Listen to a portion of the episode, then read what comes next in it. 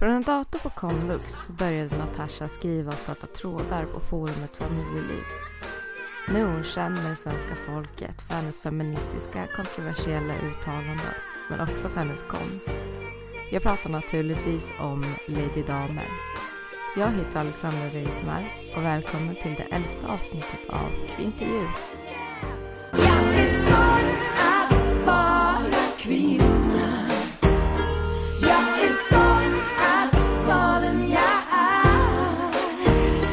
Jag är här och jag är kvinna. Jag har hittat den jag är. Men jag sitter här med Natasha, yeah, som är mer känd som Lady Dahmer. Det är jag. Det är du. Och du började ju... Du är så här OG-feminist på nätet. Vad står OG för? Original. Ja, men det är fan kanske. Du är ju för gammal för såna här termer som är coola liksom. Men alltså, jag har ju också märkt att jag har passerat förbi den här åldern när man kan de coola grejerna, för jag har ju ingen aning om vad man säger nu. Ja, men det är som, vad heter han, Grandpa Simpson, han säger I used to be with it, ja, but then they changed what with it was. Eller så här, exakt så. Exakt, och när folk säger vad de sa, typ län eller någonting. Det tog skitlång tid innan, ja, län. Ja, innan jag fattat att inte det var någon specifik person. Jag bara, men fan är det egentligen? Vad är den där län? Ja, måste... Och nu finns det någon ny grej som folk säger hela tiden. Ja, alltså jag pratar bara så här gammal, så kallad blattesvenska. Jag umgicks nästan bara med liksom andra greker och kurder och sånt där förut när jag växte upp. Och då pratade man ju så, men det är ju så att man har ju bytt så här slangord nu. Ja, men alltså så som vi pratar, för jag är ju uppväxt i Hagerby typ, orten. Och då hade man ju ett visst snack. Men alltså nu, jag fattar ingenting av vad folk säger. Hänger inte med. Och så inte. Goals och så massor skumt som man håller på med. Men du började på Familjeliv. Där började jag. I trådarna, eller? Ja, alltså egentligen började jag har väl suttit på nätet längre än så. Jag är den här generationen som kommer ihåg när jag kom online. Du vet, dagens generationer, de växer ju upp med internet. Men jag så här, jag kom online 1999. Jag kom online. Satt jag på Convux i Hudiksvall. Jag kommer ihåg att det första jag googlade, eller de hade inte Google på den tiden, utan det var AltaVista. Och det första som jag AltaVistade, det var Jeffrey Dahmer. Seriemördaren, för de som möjligtvis inte vet detta. Och så satt jag och var så härjade runt, för jag härjar ju mycket, tycker folk. Och jag satt och härjade på ett seriemördarforum helt enkelt. Där vi hade mycket så diskussioner, det var ett diskussionsforum för folk som gillar seriemördare typ, och så här brevväxla med seriemördare, för det gjorde jag på den tiden. Ja, vad sjukt. Skrev du brev till anstalten direkt till folk? Ja, till seriemördare. Vad sjukt. För det tyckte jag var spännande. Jag hade sett någon dokumentär på tv, att det var någon snubbe som gjorde det. Jag bara, kan man göra det? Gud vad läskigt, gud vad kul. Men du har inte bara hängt på den här mördargrejen nu? Nej, det är jag som borde ha startat alla de här ordpoddarna. Precis. Jag har gjort det här så länge.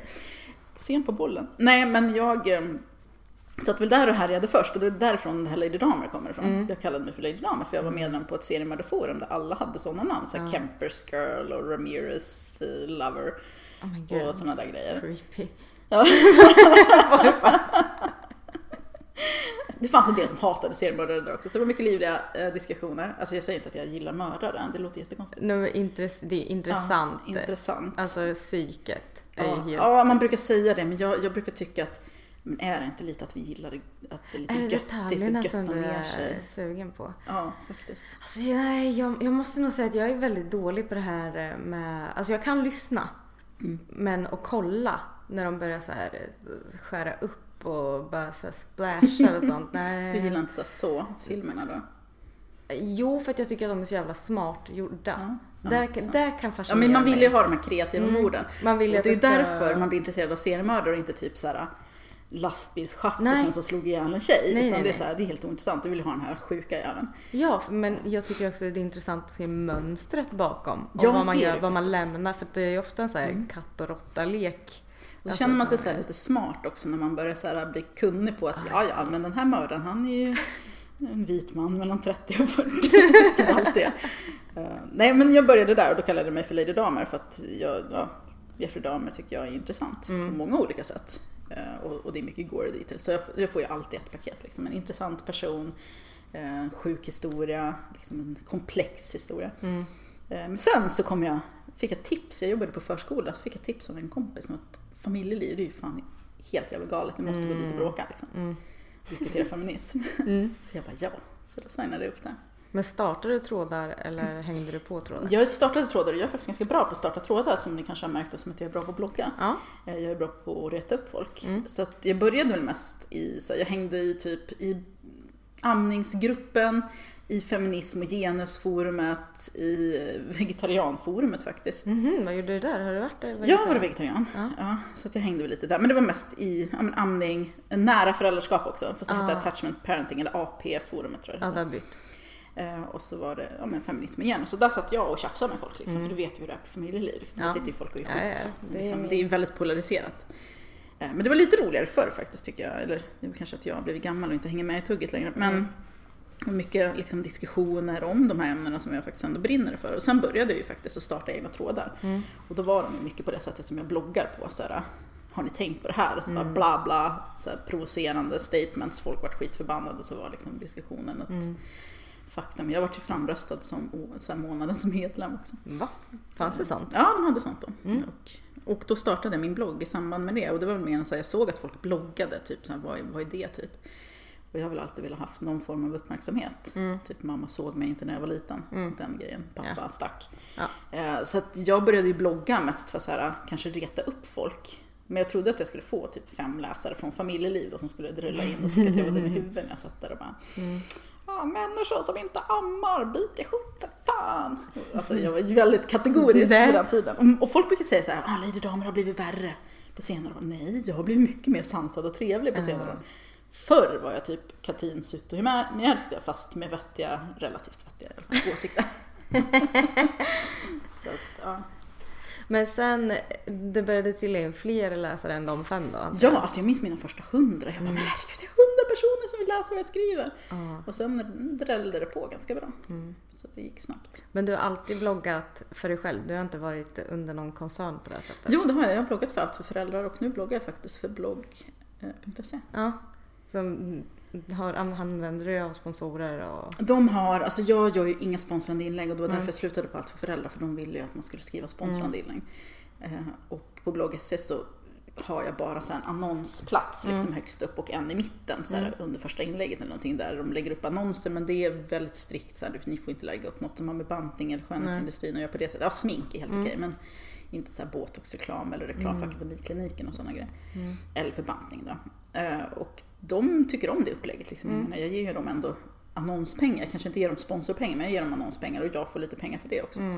Så att det är väl, egentligen vill jag väl kanske vara egen, men det kändes så här ensamt, dels för att när du är del av ett community då får du också läsare från communityt.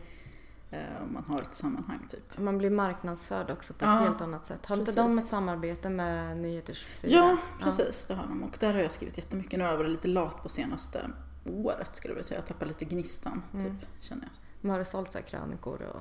Ja, till Nyheter 24, men också till typ, alltså jag har sålt debattartiklar till Aftonbladet och jag har bloggat på Amelia, eller skrivit debattartiklar på Amelia och sånt där. Spännande, Amelia. Ja, de betalade bäst faktiskt. Men jag kan tänka mig det. De har ju ändå så här en trogen fanbase. De som har köpt Amelia i lös köper ju fortfarande Amelia i lös. Precis. Det är ju så här guld. Det är ju, alla andra tidningar har ju fått blivit så här internettidningar istället. Och... Ja, men också så här, andra tidningar är mer så här, men om du skriver för oss så får du en publicitet. Medan Amelia, bara, här får du 5000 spänn för en krönika. Det är liksom så mycket pengar får du inte liksom på Metro eller på något annat ställe. Jag tror jag brukar bli så här erbjuden ibland så här 600 spänn. Man bara, nej, minst 1 krona per tecken. Det kommer liksom inte ske. Nej, jag tycker det är så knasigt. Men man gör mycket så med många unga, nya sådär. Ja, men du kan få skriva för oss om du vill. Grattis. Ja, men det har tappat kvaliteten också, för att på Amelia då var vi några stycken som skrev och det var liksom, vi fick så här, vi hade en person som vi hade kontakt med hela tiden, nu vill vi att vi ska skriva om det här ämnet och sen bollade vi fram och tillbaka så jag fick texten tillbaka skickat flera gånger så här, du måste förtydliga det här, du måste göra det här, så det är ändå någon slags kvalitet på texterna, medan Nyheter 24, de tar in vilken jävla tomte som helst som bara det gick klick. För det är det de tjänar pengarna på. Klick, ja, liksom. Men de gillar det. Mm. Nyheters Fyra. Vi har ju en som har suttit som något högt upp på Nyheter 24 gick över till Life of Svia som jag ligger under nu. Alla de här familjeliv och allt för föräldrar ligger. Och han sa det. Han bara, det är en sån skillnad att komma till en familje alltså sajt. Ja. Om man kommer ifrån Nyheter 24 där allt skulle provocera liksom. Mm. Så jag gillar provokationer, men det måste ju ändå göras med. Alltså jag gillar ju inte den här sytomeriska stilen där man bara säger saker för att göra folk arga. Mm. Däremot tycker jag att det kan absolut finnas ett syfte eller liksom en bra poäng med att göra folk arga för att väcka tankar. Mm.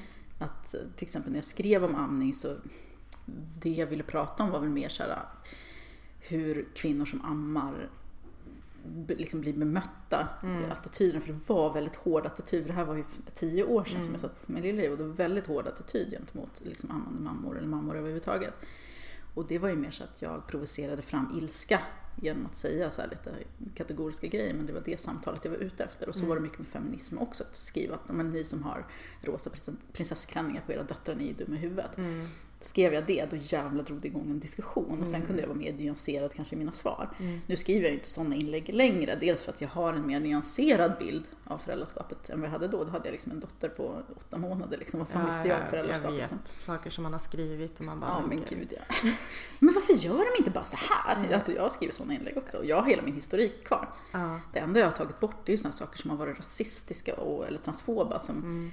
Helt omedvetet givetvis, det är inte så att jag har skrivit dumma saker med mening. Nej, jag fattar. Så att sånt har jag rensat bort, men allt annat skit finns ju faktiskt kvar om man vill gå tillbaka till arkivet. Ja, mitt också, jag har inte rensat. Nej. Jag har ju säkert också använt mig av fel termer och sånt. Liksom. Det får man ju veta ganska ofta när man har gjort.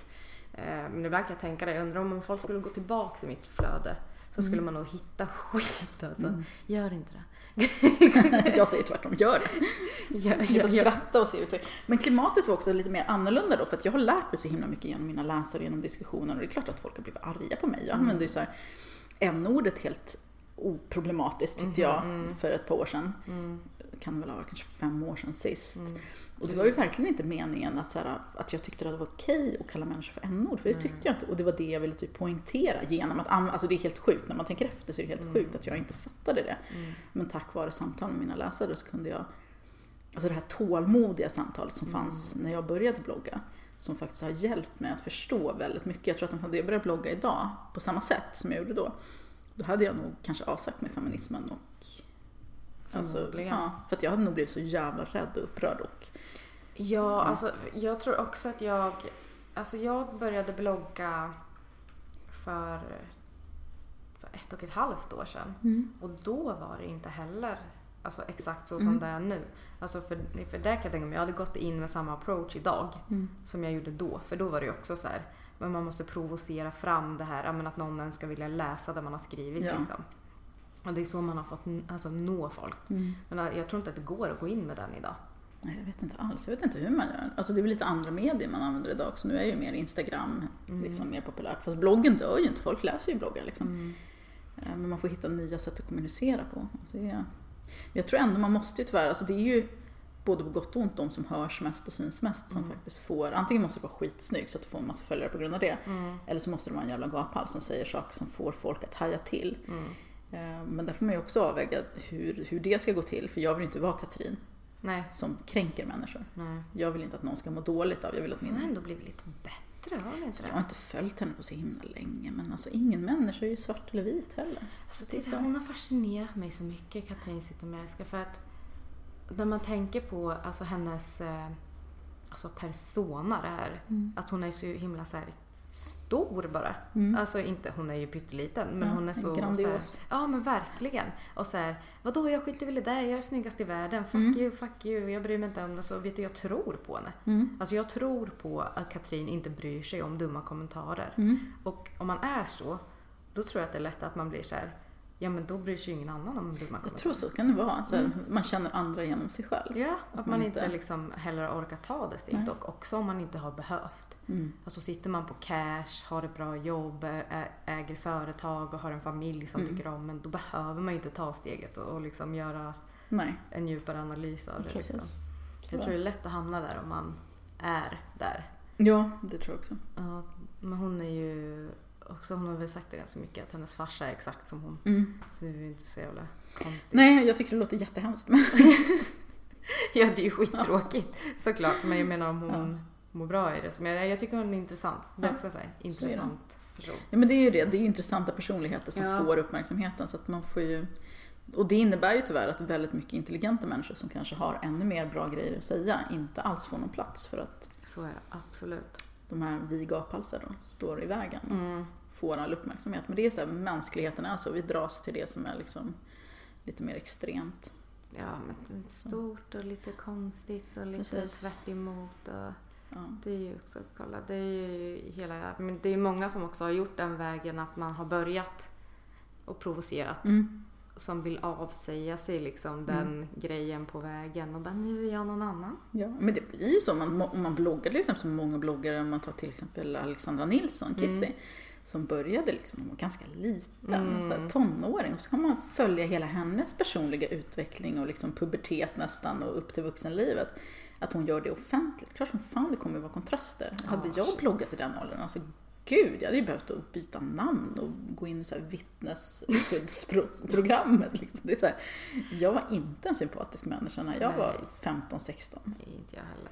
Inte alls. Så att, jag får vara glad för att jag kom online då. Mm. Lite sent. Så koppla upp sig. Jag kopplade upp mig. Ja, men det var ju så. Det var så här. Ja. Och jag hade inte en dator hemma, för jag är liksom så här, jag kommer ju från arbetarklassen eller underklassen. Min mamma hade ju så himla lågt betalt så att vi fick ju socialbidrag, och sen var jag tvungen att så här, så tog jag över min försörjning för att mamma inte hade råd att försörja mig. Och så att vi hade ingen dator hemma, så jag fick ju sitta där på Convux. Ja. Så att där kunde jag sitta skit sent på kvällen när typ städan kom. Bara, jaha. Men jag sitter och bråkar på internet, det är någon som har fel. Jag måste, kanske är jag. Den här Aftonbladet-chatten som fanns. Körde du den? Nej, jag gjorde inte det. Nej. Alltså det svenska som jag kommer ihåg då, det var så här, men det var 99, 2000, 2001. Så det var ju spraydate som alla mina svenska kompisar satt på. Men det var ju mer så här att chatta med killar. Jag var ju helt ointresserad. Jag blev växlad med seriemördare liksom. Chatta med killar för. Vad har de att komma med på Lunarstorm? Eller hur? Hade du Lunarstorm? Nej, det hade jag inte. Jag tror att jag är för gammal för det. För att jag var ju ändå liksom... Fan, gammal var jag? 28 kanske? När är du född? 76. Så att jag var liksom inte... Jag var ingen tonåring på internet. Nej. Jag var en vuxen person. Svårt att komma in som vuxen person på internet. Ja, med alla så här åsikter som jag inte har fått uttrycka. Och nu ska de ut. Nu äntligen. Det är som när man släpper lös så här, pensionärer på internet. Ja. De har ingen aning om vad de håller på med. Så jag skrev till Carola att jag tyckte inte att det var okej. Men nej, vad skönt. Hon kommer säkert ta åt sig av kritiken. Ja. Mormor. Ja. Men hur var du i skolan? Jag skolkade hela tiden. Jag var också ett problembarn. Jag var så här bråkig och slogs. Inte så här jättemycket slogs, men alltså jag slogs ju när jag var på foget, när folk var dumma och liksom taskiga. För att killar är taskiga. En del tjejer är taskiga också. Så att jag var bråkig, jag var stökig och jag var uppkäftig framförallt. Väldigt så här, håll käften jävla hora liksom, till vuxna. Och jag sa det till min mamma också. Och sen skolkade jag precis hela tiden. Men jag var typ så här duktig också på vissa saker, så att lärarna hade så här hopp på mig. Men det var ju förgäves. Jag gick ju inte ut grundskolan med fullständiga betyg. Nej. Och jag hoppade av gymnasiet som jag blev då. Lärarna fixade in mig på gymnasiet, för jag hade inte fullständigt betyg. Nej. Men då var jag rekommenderad på så estetisk, för att jag var väldigt duktig på att rita och sånt. Men det hoppade jag också. Jag var sketet liksom. Jag skolkade. Sen kunde jag inte komma. Läste du vidare sen på Convux eller var det? Nej, jag har gått Convux, men det var ju för att jag, alltså uppe i Hudiksvall där jag bodde. Jag kommer från Stockholm egentligen, men vi flyttade till Hudik när jag var 11-12 år. Och där finns det liksom inga jobb. Det är väldigt hög arbetslöshet, och det var verkligen så här att jobb får du om du känner rätt person. Det var alltid så här samma personer som jobbade på alla ställen. Det var så här, men där är Lena, hon har jobbat på alla de här ställena, och där är liksom Sofie, hon jobbar också på alla de här ställena. Så att jag fick ju aldrig något jobb, och SOS har ju en massa så här, alltså jag gick på SOS i 10 år och de har ju en massa regler för, eller de har väl kanske inte så hårda regler för den som faktiskt är inne i systemet på det sättet, för det är så här, men den här personen kan inte liksom skaffa jobb eller gå utbildning. Och då är det så här, så fult att du kan inte få något socialbidrag om du vill plugga, utan då måste du ha men CSN. Men jag kunde inte få CSN för jag hade använt upp det liksom på mitt gymnasium. Jag hade gått så 3 olika linjer och hoppat av alla. Okay. Och sen hade jag gått lite Convux då och använt upp allt. Och liksom lyckats så här. Jag läste inte tillräckligt mycket ämnen. Jag fick inga betyg i alla ämnen. Men sen så försökte jag vara ganska koncentrerad och plugga ett tag när SOS tyckte att men nu får du gå Convux om du ska få pengar av oss. Mm. Och då fick jag faktiskt MVG i de ämnena. Men jag läste ju inte tillräckligt ändå för att liksom kunna få ett slutbetyg. Så att jag kan inte så här, gå högskolan nu om jag skulle vilja. Då måste jag läsa om gymnasiet och så vidare. Det är så svårt nu också att läsa upp betyg. Det är ju verkligen skitsvårt. De byter ju också hela tiden. Så måste man så här, konvertera till den betygsskalan som är nu. Och då är det så här... Alltså VG, vad är det klassat som nu? C ja. Ja. Och sen MVG blir ju ett A. Ja. Men det var ju mycket lättare att få ett MVG än ett A. Ja, alltså det är så krångligt. Jag är absolut ingen större nej. Men skolan var inte riktigt min grej. Alltså jag gillar att lära mig saker. Jag gillade väl att gå i skolan. Men jag har också så svårt att fokusera på mer än en grej i taget. Mm. Så att jag kunde inte läsa liksom 5 ämnen och kunna göra bra ifrån mig. Mm. Och jag, så här, jag är strulig och jag är väl lat. Jag vet inte. Jag har misslyckats totalt. Så men du verkar ganska öppen med att du har en ADHD-diagnos. Mm. Ja, och den fick du som vuxen? Eller? Ja, och det var ganska skönt. För jag har alltid känt att jag var dum i huvudet. Men nu kunde jag liksom få svart på vitt att nej, du har faktiskt... fel i huvudet. Jo, men alltså då är det ju inte så konstigt att det liksom har varit som det var i skolan. Nej, precis. Det ger väldigt mycket förklaring. Sen kan man känna sorg kring att på den tiden så diagnostiserar man inte. Alltså ADHD fanns knappt. Om så här damp typ eller specialbarn som gick specialklass och sådär. Också, det är så precis. Man har ju alltid tyckt att det har varit så himla svårt att sätta diagnoser med tjejer. Och jag tycker ändå det har varit så himla tydligt när man tittar på, alltså när jag tittar tillbaks på min barndom, det har jag börjat göra väldigt mycket sen jag själv blev förälder. Mm. För att då börjar man så här, känna igen grejer att bara, men shit, hur fan kunde jag få göra sådär och hur fan gjorde hon, mamma sådär eller pappa sådär. Men när jag också satt på och gjorde ADHD-utredning och fick prata med psykolog och sånt där, han frågade mig, alltså hans minspel när jag berättade grejer som för mig har varit väldigt normala. Mm. Så men vadå, jag skolkade jättemycket och söp och knarkade och hade sex när jag var 13 år och då det är väl normalt. Mm. Fast jag vet ju egentligen att det inte är det, men känslan har ändå varit att det inte har varit något konstigt. Så att det har varit nästan som en process att förstå att det här är ju helt jävla sjukt och det fanns ju såklart tecken på att det är något fel. Ett barn som håller på sådär som jag gjorde när jag var i den åldern. Bråkar, dricker alkohol, röker braj, skär i armarna. Alltså, det är klart att det är någonting som inte stämmer. Mm. Och det var ju inte så att jag liksom växte upp i ett hem där jag varit misshandlad. Utan det var ju liksom en ganska normal barndom generellt. Mm. Så att i efterhand så känner jag att det fanns ju alla tecken där från början. Men hjälper det nu i vuxen ålder att veta, har du blivit mer, alltså, bättre på att analysera ditt eget beteende nu när du har en diagnos? Alltså... Ja, kanske. Alltså jag har ju mer förklaring på att jag har svårt för de här grejerna, det beror ju på alltså det är ADHD, men nej, jag vet inte. Det hjälper mig att förstå att jag inte är dum i alla fall. Mm. Slipper oroa mig för den. Ja, men sen känner jag ändå att jag har en medioker intelligensnivå ändå. Nej, det tycker jag absolut inte att jag har. Alltså, ja, men det är för att jag är så bra på att bluffa. Gör det där, känner du så? Ja, men jag vet vad man ska säga, vet vad som är rätt att säga. Och, alltså, det som har varit min styrka är väl också att jag förklarar saker så att idioter förstår. Men det är ju för att jag själv är en idiot. Så att när jag förklarar saker så är det så här förstod jag den här komplicerade texten som jag knappt förstod och... Så här kan det är styrka. Alltså det är ju en bättre styrka att kunna förklara för folk med, alltså, vad ska man säga, normala termer. Alltså, jo, men det tror jag också. Förstår än att man är bra på så här fancy word och uttryck och så fattar ingen sen. Nej, alltså jag tycker att jag är jättebra på den biten, det vet jag. Jag brukar försöka att inte förminska mig själv på det sättet. Nej, samtidigt som jag också vet att vissa analyser tar mycket längre tid för mig att förstå. Mm. När jag skriver någonting så är det kanske någonting som jag har grubblat på i kanske 1 års tid eller flera år. Mm. Och sen de kritiken jag får utav mer så här intelligenta eller välbelästa feminister är ju ofta att Lady Dahmers analyser är grunda eller enkla, det där diskuterade vi för 10 år sedan. Mm. Och då kan jag väl bli sur för att jag tycker att men det är ju många nya feminister som behöver diskutera de här frågorna igen. Men samtidigt så känner jag lite så här skam över att jag vet, men det tog 10 år för mig att fatta det här, förlåt. Mm. Brukar du fundera på saker länge innan du lägger ut? Nej, jag är ganska impulsiv. Ja. Men jag har ju oftast funderat på sakfrågorna ganska länge. Och sen så får jag väl kanske jag blir bättre på impulserna, bara för att när man har impulser och skriver precis som man tycker och tänker, då får man reaktioner. Mm. Och reaktionerna kanske inte alltid är, man vet ju vad som väntar, för man är ju inte helt där. Man vet att när jag trycker, eller skriver här och trycker på enter, så kommer folk bli upprörda. Men det kanske blir fel ändå, för att okej, nu missförstod de mig vad jag sa. Det var egentligen inte det här jag menade. Då behöver jag ta ansvar för det, för att det är ändå hur jag uttrycker mig som jag behöver ta ansvar för. Samtidigt som att oj, nu vart folk ledsna, och det vill man ju inte heller. Jag vill ju så här provocera diskussioner, inte liksom få folk att känna att de mår dåligt. För det är ju inte min feminism. Det går inte ut på att få kvinnor att liksom skämmas. Eller. Nej. Så att jag har väl blivit bättre på att inte bara Ja, men det, undrar om det är alltså åldern som gör att man liksom, den här egna personliga utvecklingen som gör att man så här, nej, fan, jag tror att jag ska skita i och släppa det här. För så kan jag göra. Jag kan sitta och jag kan skriva allting och sen bara nej. Man säger ju också ibland att bara, nej, det här är mitt bästa om det stannar här. Alltså, saker man säger i vardagsrummet behöver inte alltid komma ut. Men det hör nog till mognaden också. Att man hade väl ett mer behov, ju yngre man är så har man väl mer behov också av att synas och höras eller låta liksom. Ja. Med vädra åsikter och sånt där. Jag tror det. Jag tror att det behövs. Men jag tror också att det behövs att man blir äldre och släpper det vart efter.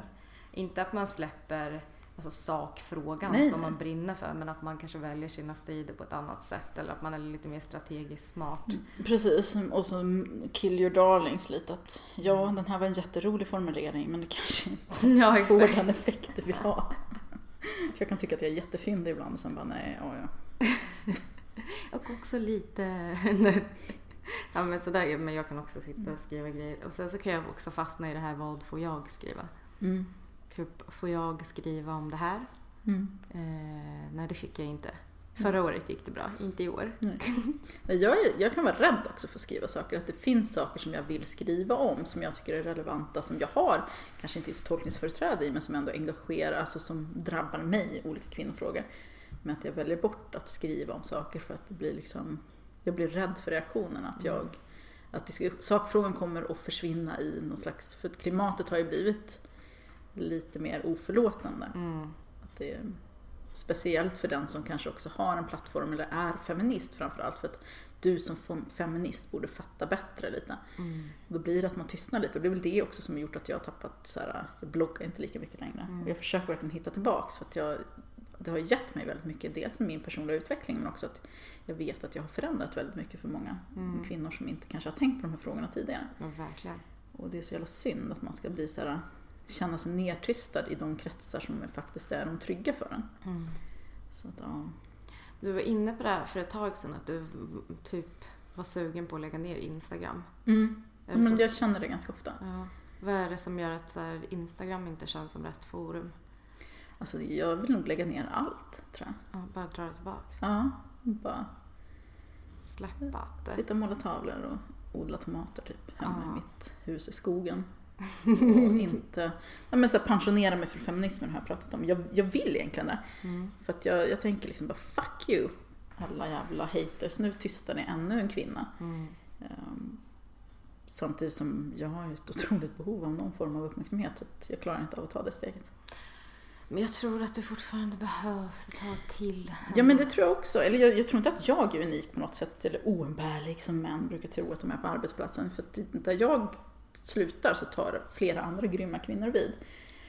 Men jag tror absolut att jag har något bra och viktigt att säga. Och det är synd. Alltså det är alltid synd när en röst tystnar. För jag har ju ändå också fått en ganska stor plattform som jag kan utnyttja för att kunna nå ut på. Och någon annan som tar över får ju inte min föräldraskara, utan måste börja om från noll. Och det är lite så här det funkar ofta, att många försvinner och tystnar efter ett tag för att de orkar inte med pressen eller kraven eller hatet de får. Och det är ju en tragedi. Liksom, vi har ju det här enorma, vi träffade ju Ebba Witt-Brattström när vi spelade in Pentricket, och då hon pratade om hur de satt och gjorde flygblad och satt på nätten, och liksom att det var mycket svårare att nå ut. Man fick liksom aktivt gå ut och ta tag i folk och härläsa på papper. Men alltså, nu har vi de här sociala medierna där vi når ut tusentals bara på några sekunder liksom. Och vilken otrolig kraft det skulle kunna finnas i det. Men vi liksom tystnar en efter en för att det blir för hårt. Och är det inte, alltså den feministiska kretsen är ju den trygga kretsen. Jag känner ju inte liksom mig otrygg där på något sätt. Men jag kan känna liksom, om kravet finns inom mig eller vad det nu är, att jag är rädd för att vara problematisk eller att jag är rädd för att vara att få skit och hat, för det finns en väldigt liten klick, och jag vill verkligen understryka det, att feminismen som stort på sociala medier är ju fantastiskt community som stöttar och peppar liksom. Men just den där lilla kretsen, men det är så här, det räcker ju med att en som säger att man är dum i huvudet och om igen, så till slut så blir man väldigt ledsen och orkar inte det. Och när det sker ganska mycket, det blir ju, det är ju jävligt sorgligt. Tar det åt dig lätt när folk skriver saker? När det kommer från egna kretsar gör det.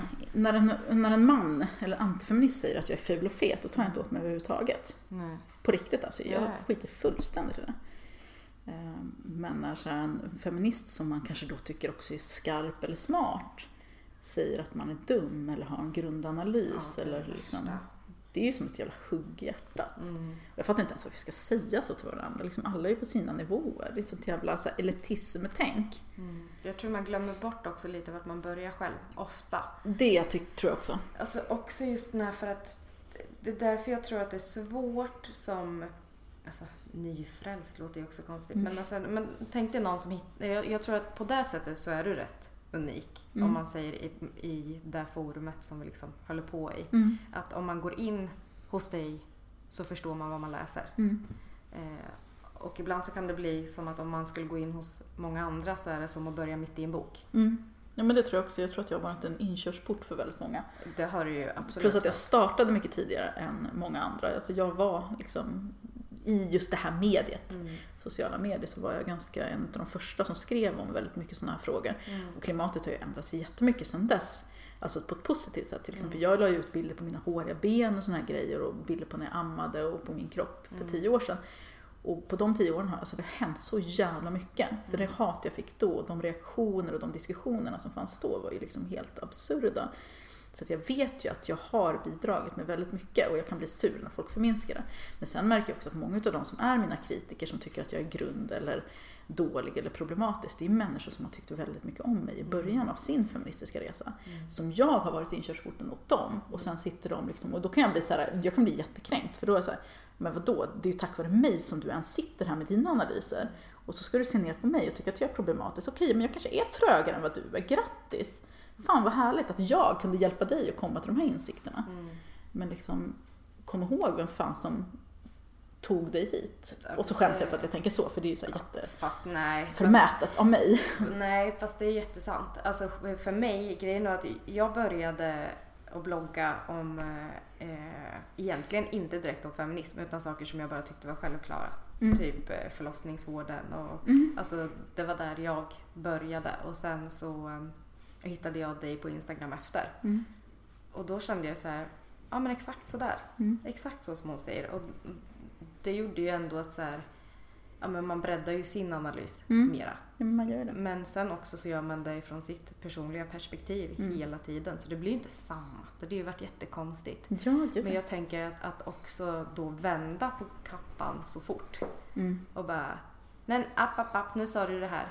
Ja, jag har blivit bättre än dig. Ja, exakt. Men jag tror att det är den här ängsligheten också, att man är rädd att inte vara en perfekt feminist. För det är typ den vanligaste frågan jag får, är så här, är man en feminist om man gör si eller så? Är jag en bra feminist om jag gör så här?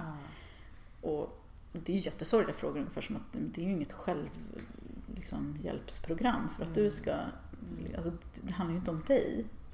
Du duger liksom. Jag tror man tappar det lätt där. Jag tror att det handlar om att så här, som man måste pricka in alla kriterier för att få vara någonting. Men så är det när det kommer till allt ju. Alltså vegetarian, och så gör du ett fel där, då är du inte vegetarian. Nej, då ska du vegan, så att få i dig mjölk liksom, dra åt helvete. Precis. Det är det. Men det är också en liten klick i alla de här liksom, olika grupperingarna, så är det alltid en liten klick som beter sig som rabiata rövhattar som mår bra av att, jag tror att det handlar väldigt mycket om att, jo, men då känner jag mig bättre, att man har en massa osäkerhet kring sin egna person, men om jag kan döma någon som dricker mjölk, då känner jag mig bättre som människa. Och detsamma liksom i alla de här kretsar, för det här ser man ju precis alla grupperingar, och det är ingen så här kvinnogrej som en del försöker få till, att det är kvinnor som håller på så här, för det är inte sant, män är precis lika jävla kassa, men då handlar det om andra grejer, man vill ju gärna trycka ner inom så här spelindustrin, jaha du kan inte de här grejerna, eller bara så här, musiken, jaha du har inte lyssnat på den här originalskivan. Så det finns alltid den här lilla klicken som är jättedålig självkänsla, som behöver klättra på andra och peka ut andra som sämst för att själv. Men också så här, inom feministiska kretsar så handlar det mycket i den här klick kulturen som vi har, att det ska vara, liksom, man ska få en massa likes, man ska få en massa klick, så blir det ett enkelt sätt att vinna massa poäng, det vill säga likes och klick. Det är ju att positionera sig mot enskilda personer som folk kanske ogillar lite, eller kanske är avundsjuka på, eller vad det nu må vara. Och då kan man så här peka ut någon känd person som man har suttit och stört sig på, att jo, men hon skrev den här grejen och det är jättedåligt. Och så skriver man någon långt passionerat inlägg. Jag har också gjort det. Och så får man en massa jävla applåder, och det känns ju jätteskönt i själen, men då har man ju fortfarande, man har ju klättrat på en kvinnas rygg på vägen dit. Absolut. På något vis. Och det, jag får ganska illa smak i munnen när jag tänker på när man själv gör, och det är så lätt att halka in i det. Så att jag klandrar egentligen ingen som gör det, för det är ju så här ett sätt att framhäva sig själv på. Ja, vad kan det vara, någon månad sedan, 2 månader sedan, jag bestämde mig för att säga nej, jag ska fan aldrig skriva någonting illa om någon. Alltså jag fixar inte det, inte lägga ut namn, inte så. Jag tror att man kan få igenom sin poäng i alla fall. Du behöver inte använda en människa som ett exempel varje gång. Du behöver liksom inte skicka folk på folk. Nej. Och jag tror inte att det alltid nödvändigtvis där man tänker att man gör, men folk gör det också. Gå in till den här och skriv det här. Gå in och gör det här. Gå in och gör det här. Alltså när man börjar styra folk. För att jag tänker att syftet med att skriva om feminism, eller att skriva om någon aktivism, eller någonting man brinner för, är att man vill så ett frö hos någon. Och låta det växa liksom på den personens sätt. Men man gör inte det längre, utan nu ger man folk handfasta råd. Liksom. Gå och gör det här.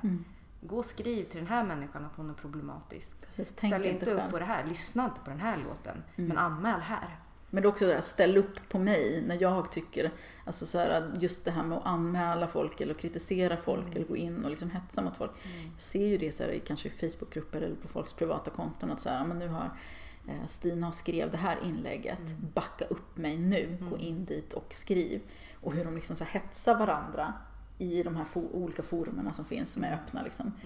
Att jo, men nu gör vi gör någonting för saken. Det här är liksom för den feministiska kampen. Ja, jag tror att man lätt också glömmer bort vad kampen är. Men det är lite som när man så här blir stoppad av en person som står med Röda korset pärm och så här, ursäkta, har du tid en stund? Och så har man inte det, och så skriver man på en jävla lista, och så vart man månadsgivare fast man inte märkte något, och så kan man ha lite gott samvete för att man gör ju någonting i alla fall, fast man egentligen inte gör någonting, det är så jävla passivt.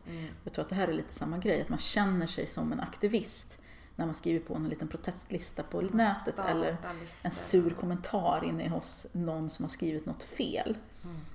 Men också så här, man använder sig inte ens av sina egna ord längre, har du tänkt på? Ja. Det är ju så här, jag kan sitta varje vecka och bara, nu har jag lärt mig ett nytt ord. Det är som att man får gloser.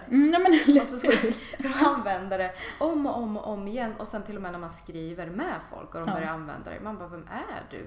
Använder du det här ordet för en vecka sedan? Så ber man dem förklara vad de menar, så kan de oftast inte det. Nej, då kan de hänvisa till den som börjar. Ja, men precis. Men det är den här klassiken när folk typ, om det är någon som vågar, för det är, folk vågar ju inte det längre, men länka mig på Instagram eller någonting, så lyfta fram mig. Bara, Lady Dahmer skrev den här grejen, det är så himla bra. Då får ju de oftast något mejl eller flera utav någon följare som bara, alltså hon är så problematisk, hur kan du? Alltså jag ser så ofta hur folk tar bort sina.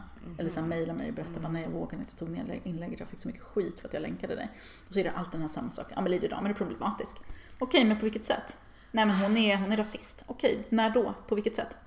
Ja, men så drar hon fram någon 9 år gammal såhär, sak tagen ur en kontext. Men där har jag också ett problem med folk som inte förstår att man förändras. Och jag tänker, vad kämpar du för om du tror att vi är oföränderliga?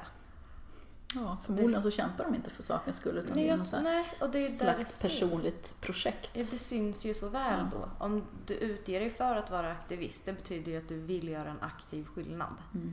Att du vill komma någonstans med det du gör. Och om du inte är det är fine. Ja, men alltså, varför ska du gömma dig bakom? Varför ska du låtsas som att det är någonting? Men man får sitta och hata hur mycket man vill, eller skapa tjafs om man mår bra av det, eller tycker det är trevligt liksom. Men alltså, lura inte i andra att det är aktivism du håller på med.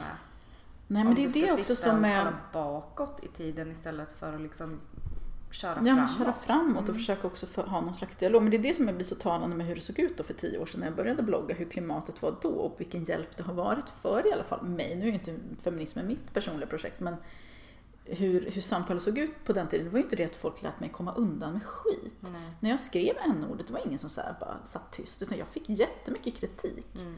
Men kritiken var, visst ibland var ju folk förbannade såklart, men det var inte det här 40 personer kommer in och bara skriker att man är äcklig och vidrig och sen sitter och postar 50 trådar på Facebook om hur vilken jävla rasist man är, utan det var mer folk kom in och tydligt förklarade och andra också kunde ta del av samtalet som kanske tänker som jag och då får se den här uppläxningen jag får på ett väldigt pedagogiskt sätt och tydligt sätt, men ändå med någon slags så här, vi pratar med varandra och hur det liksom har nått ut till väldigt många människor då genom bara det här samtalet. Nu blir ju folk livrädda och säger ens bu eller bä för att de bara, är det problematiskt att säga på det här sättet? Jag får sådana mejl hela tiden. Ja. Kan man säga så här eller är det, inte fan vet jag. Jag vet inte. Jag kan få meddelanden när folk frågar vem sida jag är på. Nej men det är helt sjukt. Vilka sidor finns det? Jag har inte hängt med.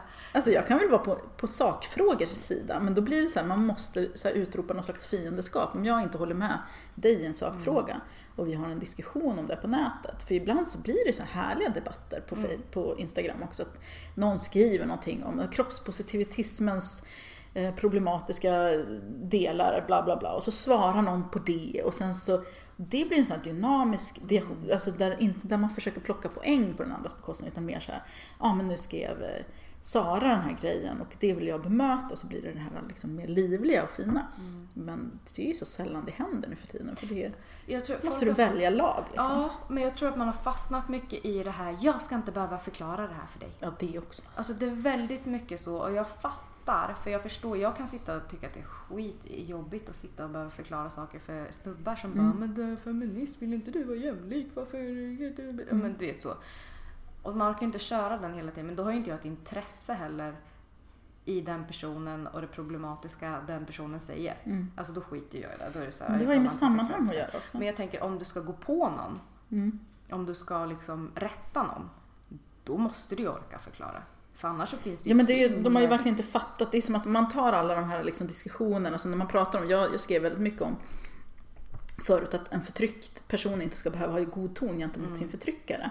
Och med det menar jag inte jag att du ska sitta och skriva hatbrev till varenda liksom person som är då din förtryckare. I mitt fall skulle det vara liksom män.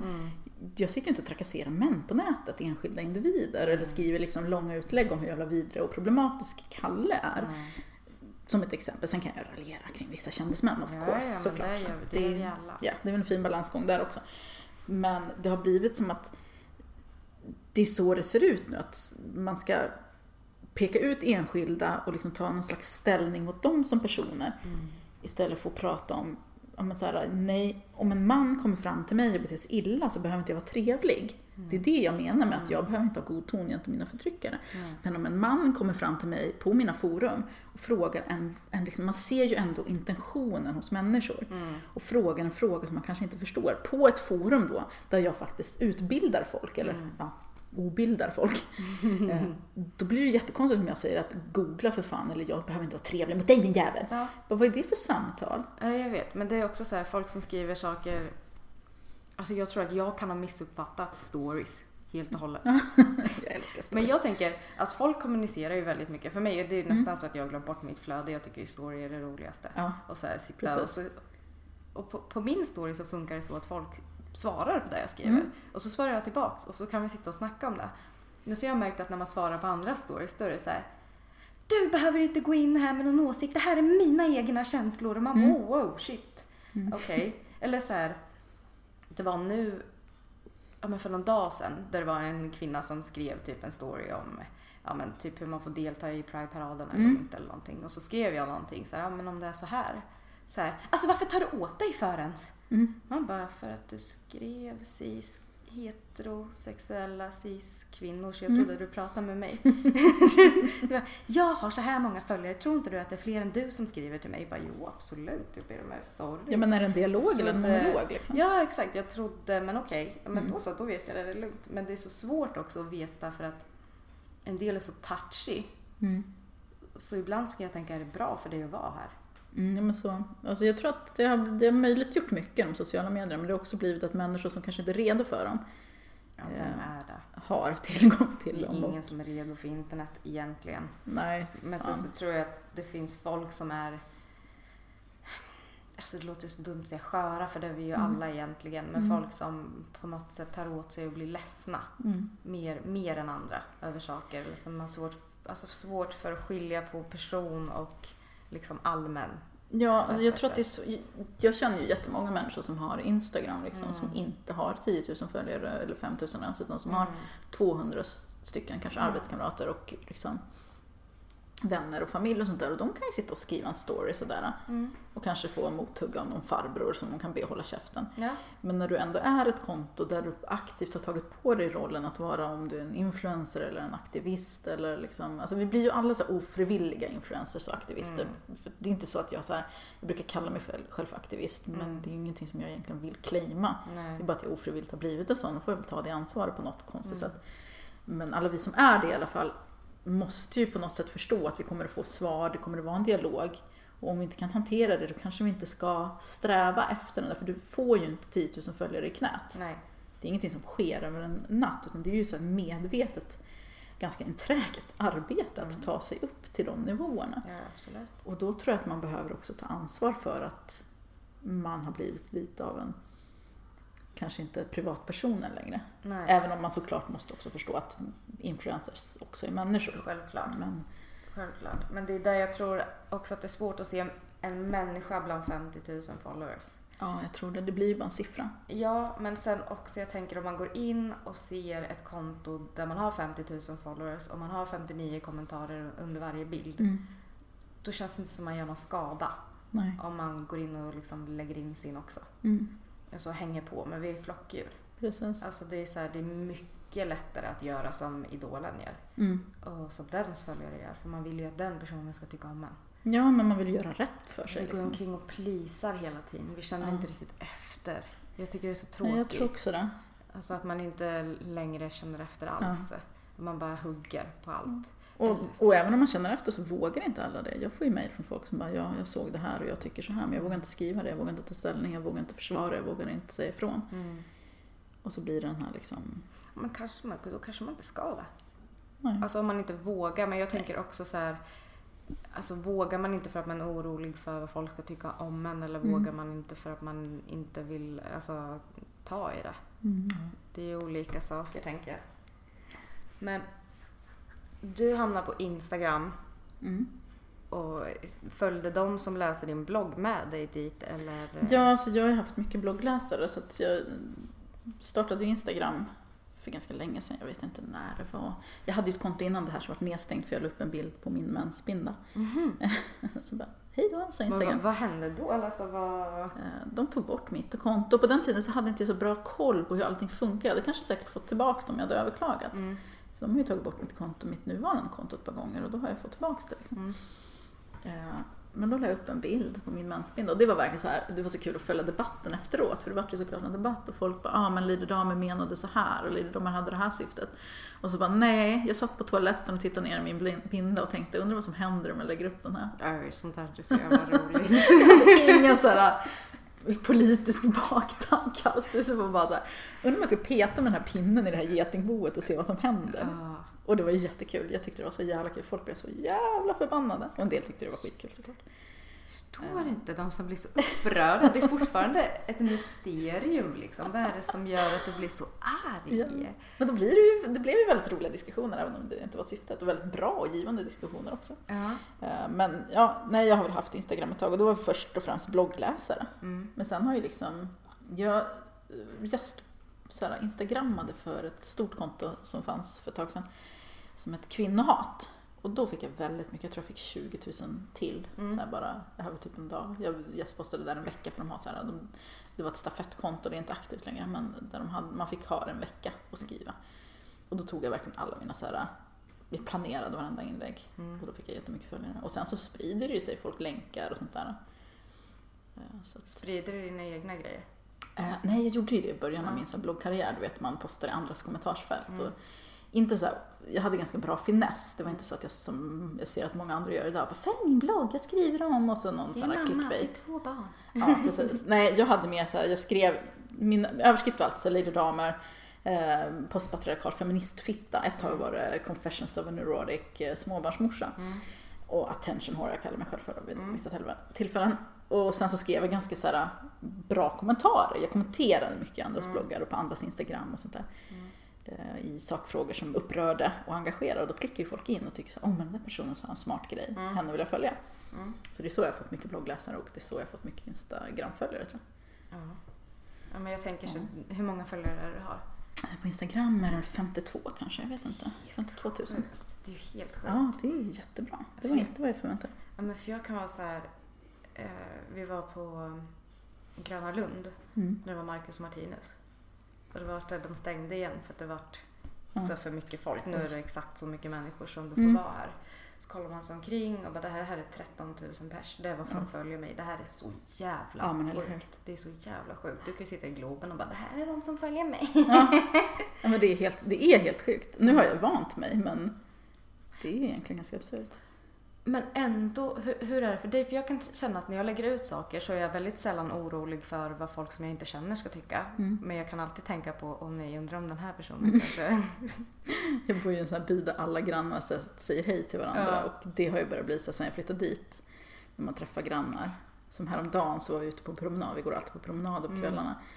Och det gick ju förbi något hus och så tittade vi in, vi kollade väldigt mycket i folks trädgårdar och så såg vi att det var någon som hade gjort någon tillbyggnad på sitt hus i alla fall och vi bara, nej men gud vad intressant, så såg vi inte att den här personen stod på sin tomt, men när han såg oss och bara, hej vill ni komma in och kolla? Eller vi bara, ja okej och så gick vi dit och så presenterade sig min man, han bara, hej jag heter Oskar, så jag bara, hej jag heter Natasha och så säger den här mannen som ändå är så här man kanske i 50 år sedan, ja men det har jag koll på och jag träffar ofta folk som i byn som bara, ja men det vet jag ju vem det är. Och då blev jag så, shit. Nej, vad vet du? Vad vet du? Vad tycker du?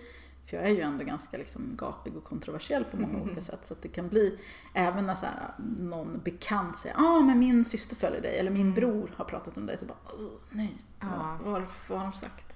De har sagt att jag hatar 8-åriga småpojkar. Jag skrev ju något sånt inlägg en gång. Så vad har de sagt? Vad tycker de? Men jag har bara fått positiva reaktioner, tack och lov. Ja, skönt. Men det är ändå alltid så lite läskigt. Nej, de andra får det ju på internet. Ja, precis. Det är ingen som kommer fram och säger det. Nej, eller folk... till mig är det aldrig någon som har kommit fram och sagt någonting. Alltså bara positivt. Men aldrig någon som har kommit fram och bara, du, det här som du skrev då.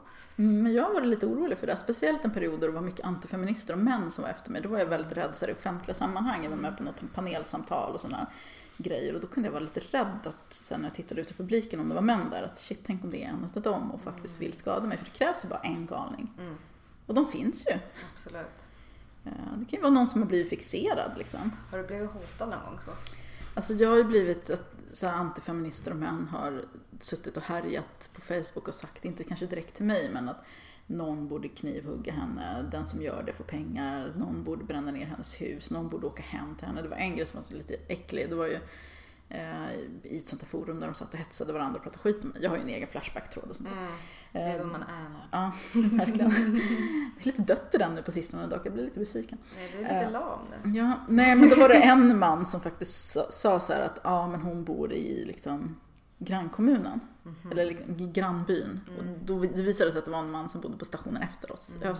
Man kanske skulle åka hem till henne någon kväll. Och då, det var ju riktigt obehagligt.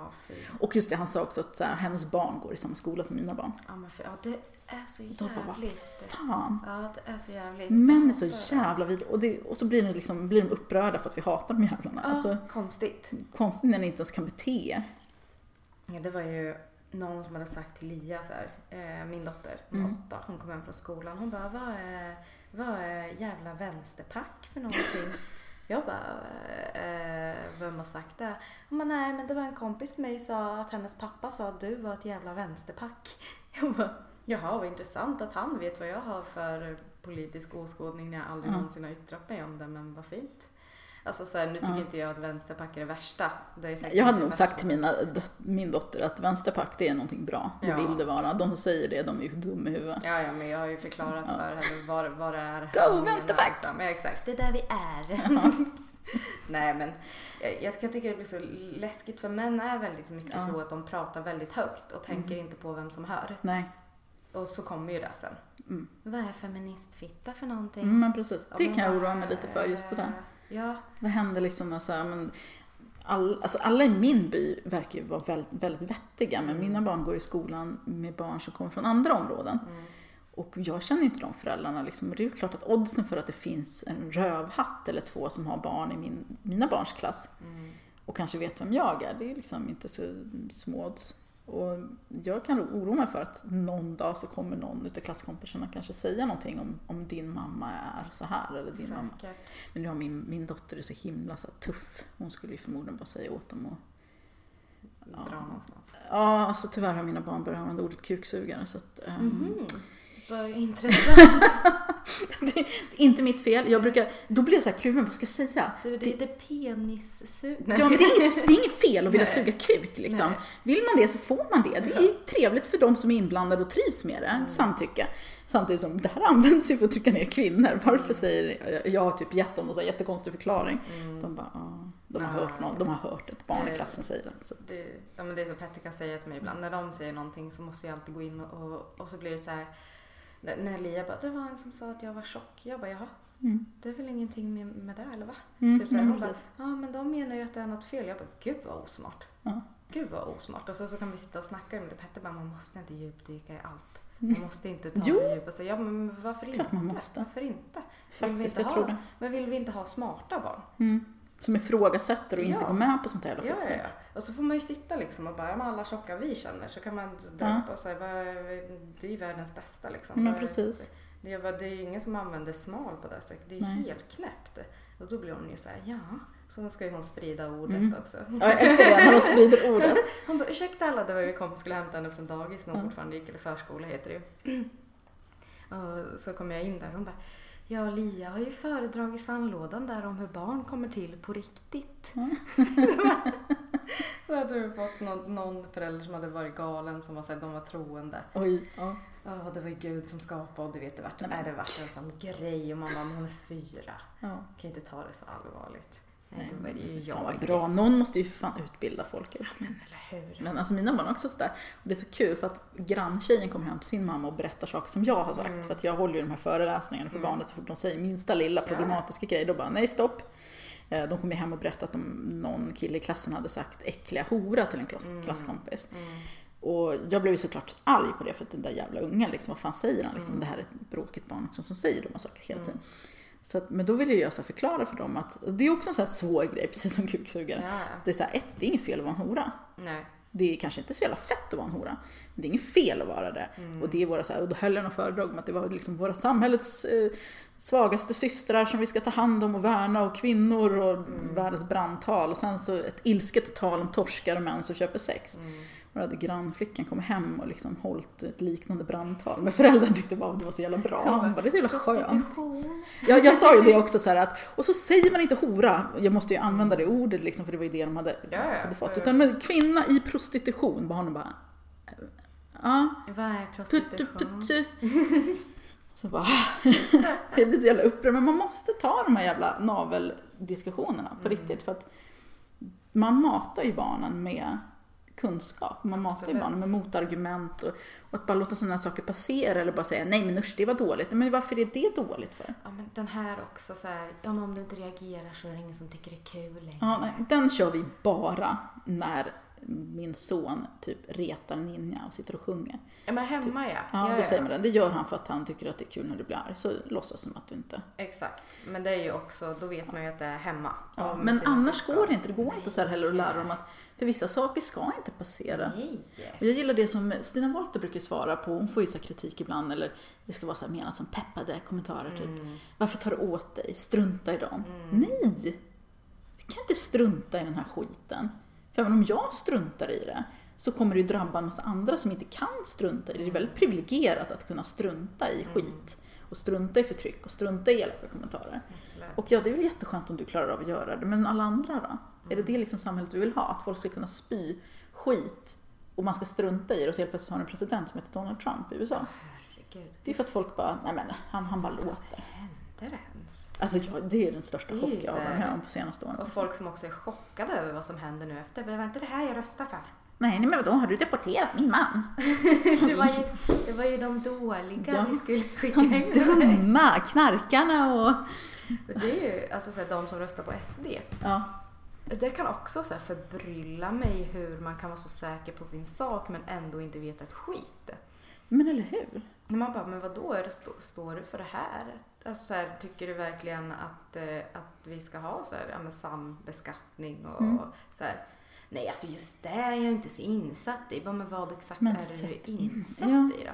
De är inte ens insatta oftast i...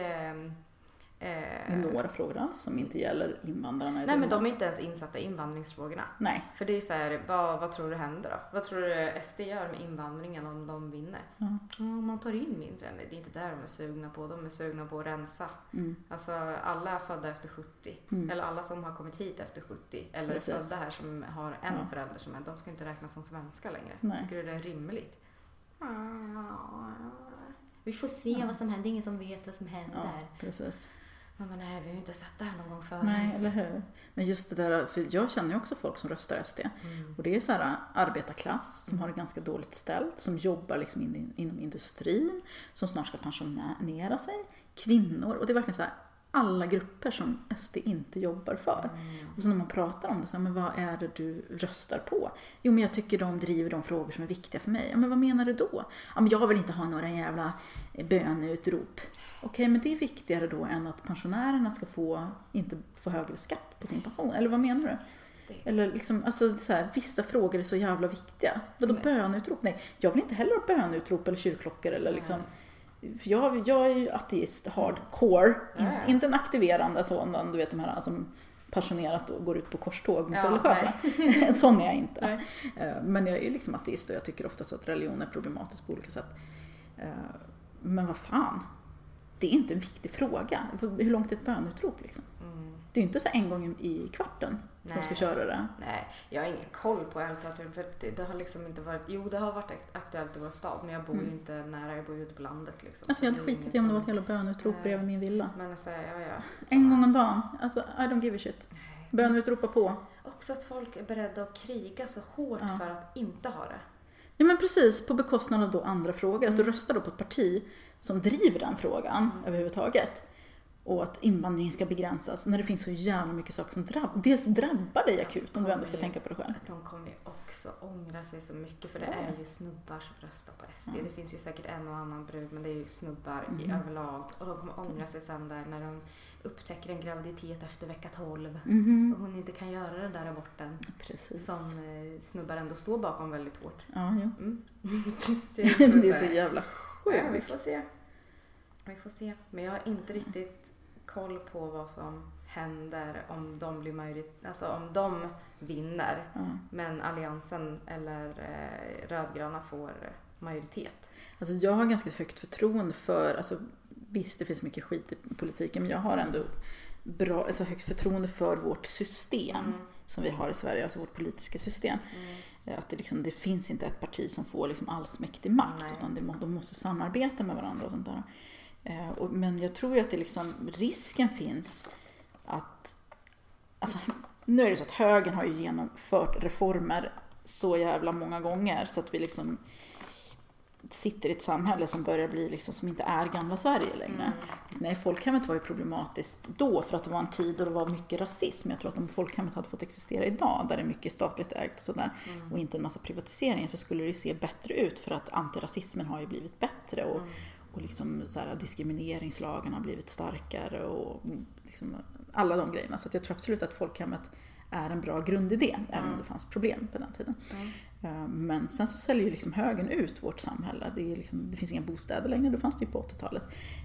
Åka tåg har blivit sämre, apoteken, alltså allting är sämre. Nu låter jag som så här, 70 år, men allting har blivit väldigt mycket sämre och det är svårt att gå tillbaka. Så jag tror att en högerpolitik där Sverigedemokraterna får vara med och bestämma då kan det genomföras fler reformer som blir väldigt svåra att backa tillbaka på. Och det i längden, om de får fortsatt makt, kan leda till ett samhälle som kommer att bli väldigt farligt för vissa grupper av människor.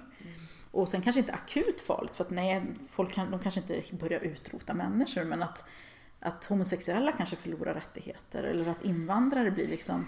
Alltså rasismen ökar ju, det ser vi ju i till exempel USA och även här i Sverige på senare tid hur den här akuta rasismen, inte den här, menar inte den här köksbordsrasismen där, ja men de är väl lite konstiga de där som kommer från Syrien och odlar potatis i parketten. Ja. Utan den här akuta, liksom, där de attackerar människor, alltså knivhugger människor av annat. Det var ju en kvinna, Nia, som blev, eller Naya, som blev mördad nu av en högerextrem person i USA. Och det här händer hela tiden, så att det blir ju liksom så här, det normaliserar ju. Också hur man letar motiv där. Man bara, vad skulle det vara för annat motiv, tänker du? Alltså så här, folk är ju såhär, men man vet inte 100 om det var ett hatmotiv. Men alltså, man bara, men är det ett skämt eller? Ja, för det är en slump att, men, och det är skitsamma. Nej, det kanske inte var det just i exakt det här fallet, eller fallet med Kalle, eller fallet med Abdullah. Mm. Men det är ett system. Mm. Det är inte en slump att det är svarta som mördas i högre utsträckning i USA. Och då inte bara utan galna människor, utan polisen. Alltså, hela systemet är ju fakta. Och samma sak här i Sverige, att det liksom riktats väldigt mycket våld mot människor med utomeuropeiskt ursprung. Mm. Det är inte en slump. Sen kanske just den här enskilda galningen som knivhögg någon, kanske bara högg någon på måfå. Men oddsen talar inte riktigt för. Det ger också vatten på kvarn till andra som också vill göra likadant. Det inspirerar ju. Ja, det gör det ju hela tiden. Jag tror att det är också en grej som har blivit negativt med den här, alltså, vi har en väldigt snabb, alltså, vad ska man säga, kommunikation med tidningar och med sociala medier, och du kan se allting.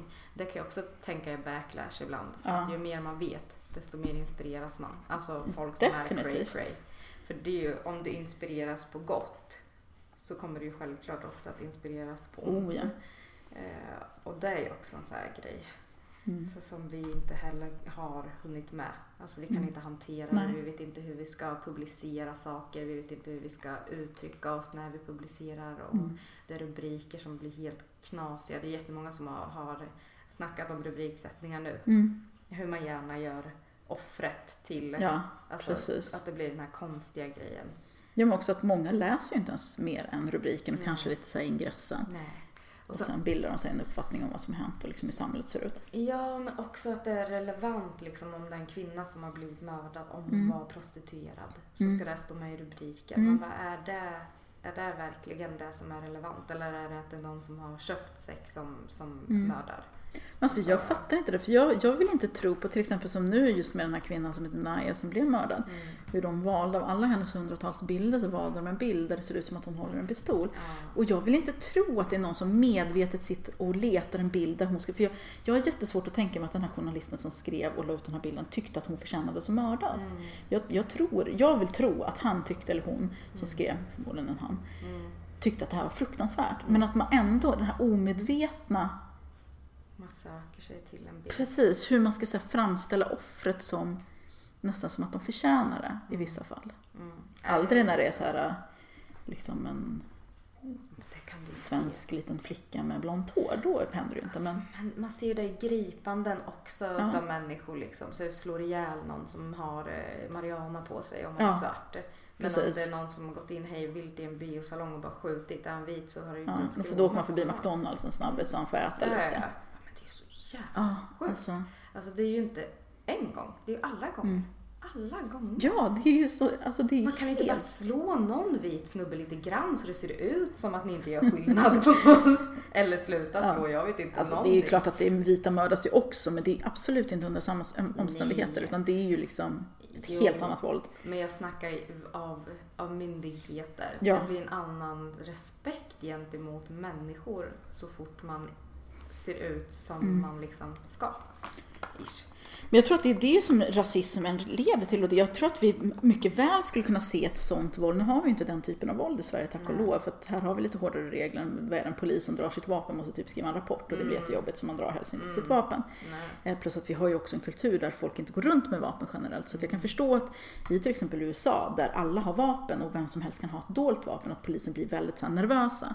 Jag tror också att i ett samhälle där man har väldigt mycket rasism, att anledningen till att polisen mördar väldigt mycket svarta till exempel, det är för att de liksom tror att svarta är farliga helt enkelt. För att det är ju ett rasistiskt samhälle där man har fått lära sig att alla svarta är thugs, kriminella liksom. Och då är det klart att de blir trigger happy och kanske tar i mer än vad de ska. Plus då den här väldigt uttalade rasismen också, när man faktiskt på riktigt hatar svarta människor, som är väldigt liksom markant. Har du sett den här med Sacha Baron Cohen? Nej, vi har inte gjort den. Min man vill se på den, så vi ska göra det. Han har berättat lite grejer som han har sett. Ja, jag ser på den. Jag tror jag släppte 3:e avsnittet igår. Jag har sett 2. Alltså det är så sjukt. Han är så jävla gränslös. Mm. Alltså typ man kan inte sluta titta, men man mår på riktigt dåligt när man kollar på det. Kolla på den, det är så fantastiskt. Jag ska göra det. Vi pratade om det igår. Vi tittar väldigt mycket på politiska, mest så här politisk satir och politisk humor. Så jag tycker det är ett väldigt bra sätt att faktiskt få fram budskapet samtidigt som det blir en liten underhållning. Problemet är ju att de som skulle behöva titta på det faktiskt inte gör det. Mm. Det skulle de förmodligen inte ens fatta satiren. Mm. Mm. Men jag tycker ofta att stand-up-komiker kan komma med mer, alltså en mer rätt, alltså vad ska man säga, analys över hur ett samhälle ser ut. Mm. Än vad någon som sitter högt upp på en post som har restriktioner för vad man får säga och inte får säga. Det är sant. Och där kan jag tycka är så jävla viktigt att vi får ha kvar där. Mm. Och där vart det ju en grej, hela den här Mr. Cool-grejen. Ja. För jag vet, du och jag var inne på lite samma där. Ja, precis. Men jag tror inte folk tänker så långt. Det är ju så många som vill förbjuda grejer och... Men det är för att man ser den här en dålig grej som man ogillar och förstår kanske inte vad det skulle ha för konsekvenser i längden. Att om du måste säga, folk var skitförbannade på mig när jag jämförde Mr. Cool med till exempel Mia Skäringers så här sketch om när hon blev våldtagen. Mm. Och nej, jag säger absolut inte att det är samma sak. För det här, där är det ju en kvinna som skämtar om sin egna utsatthet medan han drev med någonting som han... Fast grejen är att vi vet ju inte vad han har blivit utsatt för. Exakt. Vet vi om han har blivit utsatt? Exakt. Det vet vi inte. Nej, det är exakt. Precis, så att man antar ju väldigt mycket. Ungefär som att nej, men en person som har blivit utsatt skulle aldrig kunna skriva en sån här sak. Jo, det skulle vi kunna göra. Absolut. Jag själv blev utsatt och jag kan skratta åt pedofilskämt. Mm. Sen är det såklart inte kul med pedofili liksom, men... Sen tycker inte jag att Anton Magnussons skämt var speciellt roligt. Jag tyckte det saknade viss finess. Men jag menar, vad fan, vem är jag att diktera vad som är kul och inte? Men det är ju det också, så här, du behöver inte tycka att allt är kul. Nej. Du behöver inte tycka att allt är bra. Du behöver inte tycka att allting är liksom smakligt heller. Du kan tycka att något är fullkomligt vidrigt. Mm. Det är inte det jag säger. Nej, och det är helt okej. Och det är helt okej att leverera den åsikten också. Absolut. Men det blir en knasig grej bara när man ska gå in och förbjuda, för att man förstår inte att konsekvenserna blir att om det här ska förbjudas så kommer någonting med och sen med, och gränsen förskjuts hela tiden. Alla som kollar på Handmaid's Tale. Ja, men eller hur? Det finns inte en chans att det kommer att sändas om du ska behöva förbjuda saker. Nej, men också när man använder det som ett argument att det här kan vara väldigt så här triggande för människor som har utsatts. Okej, men då kan vi ju bara cancella typ 50% av all litteratur och all film och all konst. Ja. Jag kan förstå grejen att den kanske inte ska ligga på listor. Nej, absolut inte. Och han kanske inte ska behöva eller få uppträda på någon festival där det finns barn. Nej, men det känns ju orimligt liksom. Men där måste man ju också lägga på företagen som bokar. Mm, precis. Men jag tycker att det kan bli konstigt när man ska dra hela den här, men det här kan vara skadligt för folk och det här kan trigga andra människor som har varit med om liknande. Det här måste bort, slut. Och så säger man men Handmaid's Tale, och det kan ju också trigga folk. Mm. Men det är inte samma sak, för att man bara, det är exakt samma sak. Det proffsigare är gjort. Jag tycker att det är bättre. Jag tycker att den är grym.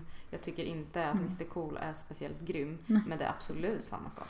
Precis. Och så blir det också att det handlar inte längre om att man kritiserar ett fenomen. Man vill dels förbjuda det, och om man inte vill förbjuda det, för det är inte alla som vill heller, så vill man att personen som utför det ska liksom skadas på något sätt ekonomiskt, eller liksom han ska straffas. Och att folk är väldigt så här trigger happy när det gäller att åberopa folks arbetsgivare, eller så här, men den här personen ska inte få jobba här, eller ring hit. Så jag har också drabbats av det, av inte antifeminister utan inom feministiska kretsar där folk har försökt få mig avbokad på saker som jag ska vara med på. För att jag är problematisk eller jag är dålig på något sätt, så då ska inte jag få försörja mig. Och samma sak liksom har drabbat Anton Magnusson och de som samarbetar med honom, som inte ens hade med låten att göra. Framför allt det gjorde mig väldigt så här, nej men nu måste vi lugna ner oss lite, ser ni vad som händer? För han samarbetar med väldigt många kvinnor inom en bransch som är väldigt mansdominerad. Precis. Och vill vi inte längre då att de här kvinnorna ska kunna slå sig fram? Men då ska ju de stå till svars för att de samarbetar med han. Ungefär som jag ska stå till svars som min chef på ICA är en liksom sexist. Men det är så knäppt. Det är så jävla sjukt. Men vi ska ju stå försvars för allt. Ja. Speciellt. Jag såg att din kille sa det här. Vad skit väl för fan jag är? Han är väl fan vuxen. Ja, eller hur? Han är man. Vi är inte samma. Nej. Men också så här, för där kan jag också få mycket så här, säger inte du upp kontakten med folk som röstar på SD? Nej, jag tror inte att det är rätt väg att gå. Men sen tycker jag ju att det är inte så att jag är tyst om de börjar snacka eller om de kommer med sin propaganda. Men jag kan inte se hur alltså hur att avsluta relationer eller att inte ha någon kontakt med någon som inte tycker samma som en själv. Men alltså det beror ju också på vem det handlar om. Jag avvännade faktiskt en person efter typ att i 2 års tid följt hennes liksom radikalisering. Hon är inte sverigedemokrat än, men liksom hon så här stöttar Katerina Janouch väldigt öppet och hennes åsikter och då menar jag inte så här bara kalla inte Katerina för hora utan mer så här, hon är vettig, vi behöver henne, det här hon skriver och länkar till hennes texter, hon stöttar och ska rösta på vad är det för parti som Katerina Janouch medborgerlig samling och jag liksom, och då var droppen var när jag länkade den här Pussy Riot grejen på fotbollsmatchen här VM och länkade det och bara för fan vilka modiga kvinnor det här är liksom, och fan vad jag älskar Pussy Riot och hon bara, han förstörde matchen då bara, avvännade jag henne för det var liksom efter 2 års och se den här radikaliseringen, då pallade inte, men det är bara en bekant, men det är inte en vän eller familjemedlem liksom. Men jag kan förstå det, men då tog ju du ansvar över dina känslor och valde att inte följa någon mer och det är ju en annan sak men jag tänker så här, för mig alltså, nu har ju jag sagt upp kontakten med folk för att jag tycker deras värderingar inte alls stämmer överens med mina och för att jag tycker att det suger för mycket energi. Men jag tänker så här, jag slutar inte prata med alla. Eller det är inte så att om någon som följer mig som röstar på SD liksom fortsätter följa mig så kanske det ordnar sig sen då. Men det är inte så, men det är inte så att man bara säger nej, alla som röstar på SD kan avfölja mig nu för jag tycker ni är vidriga.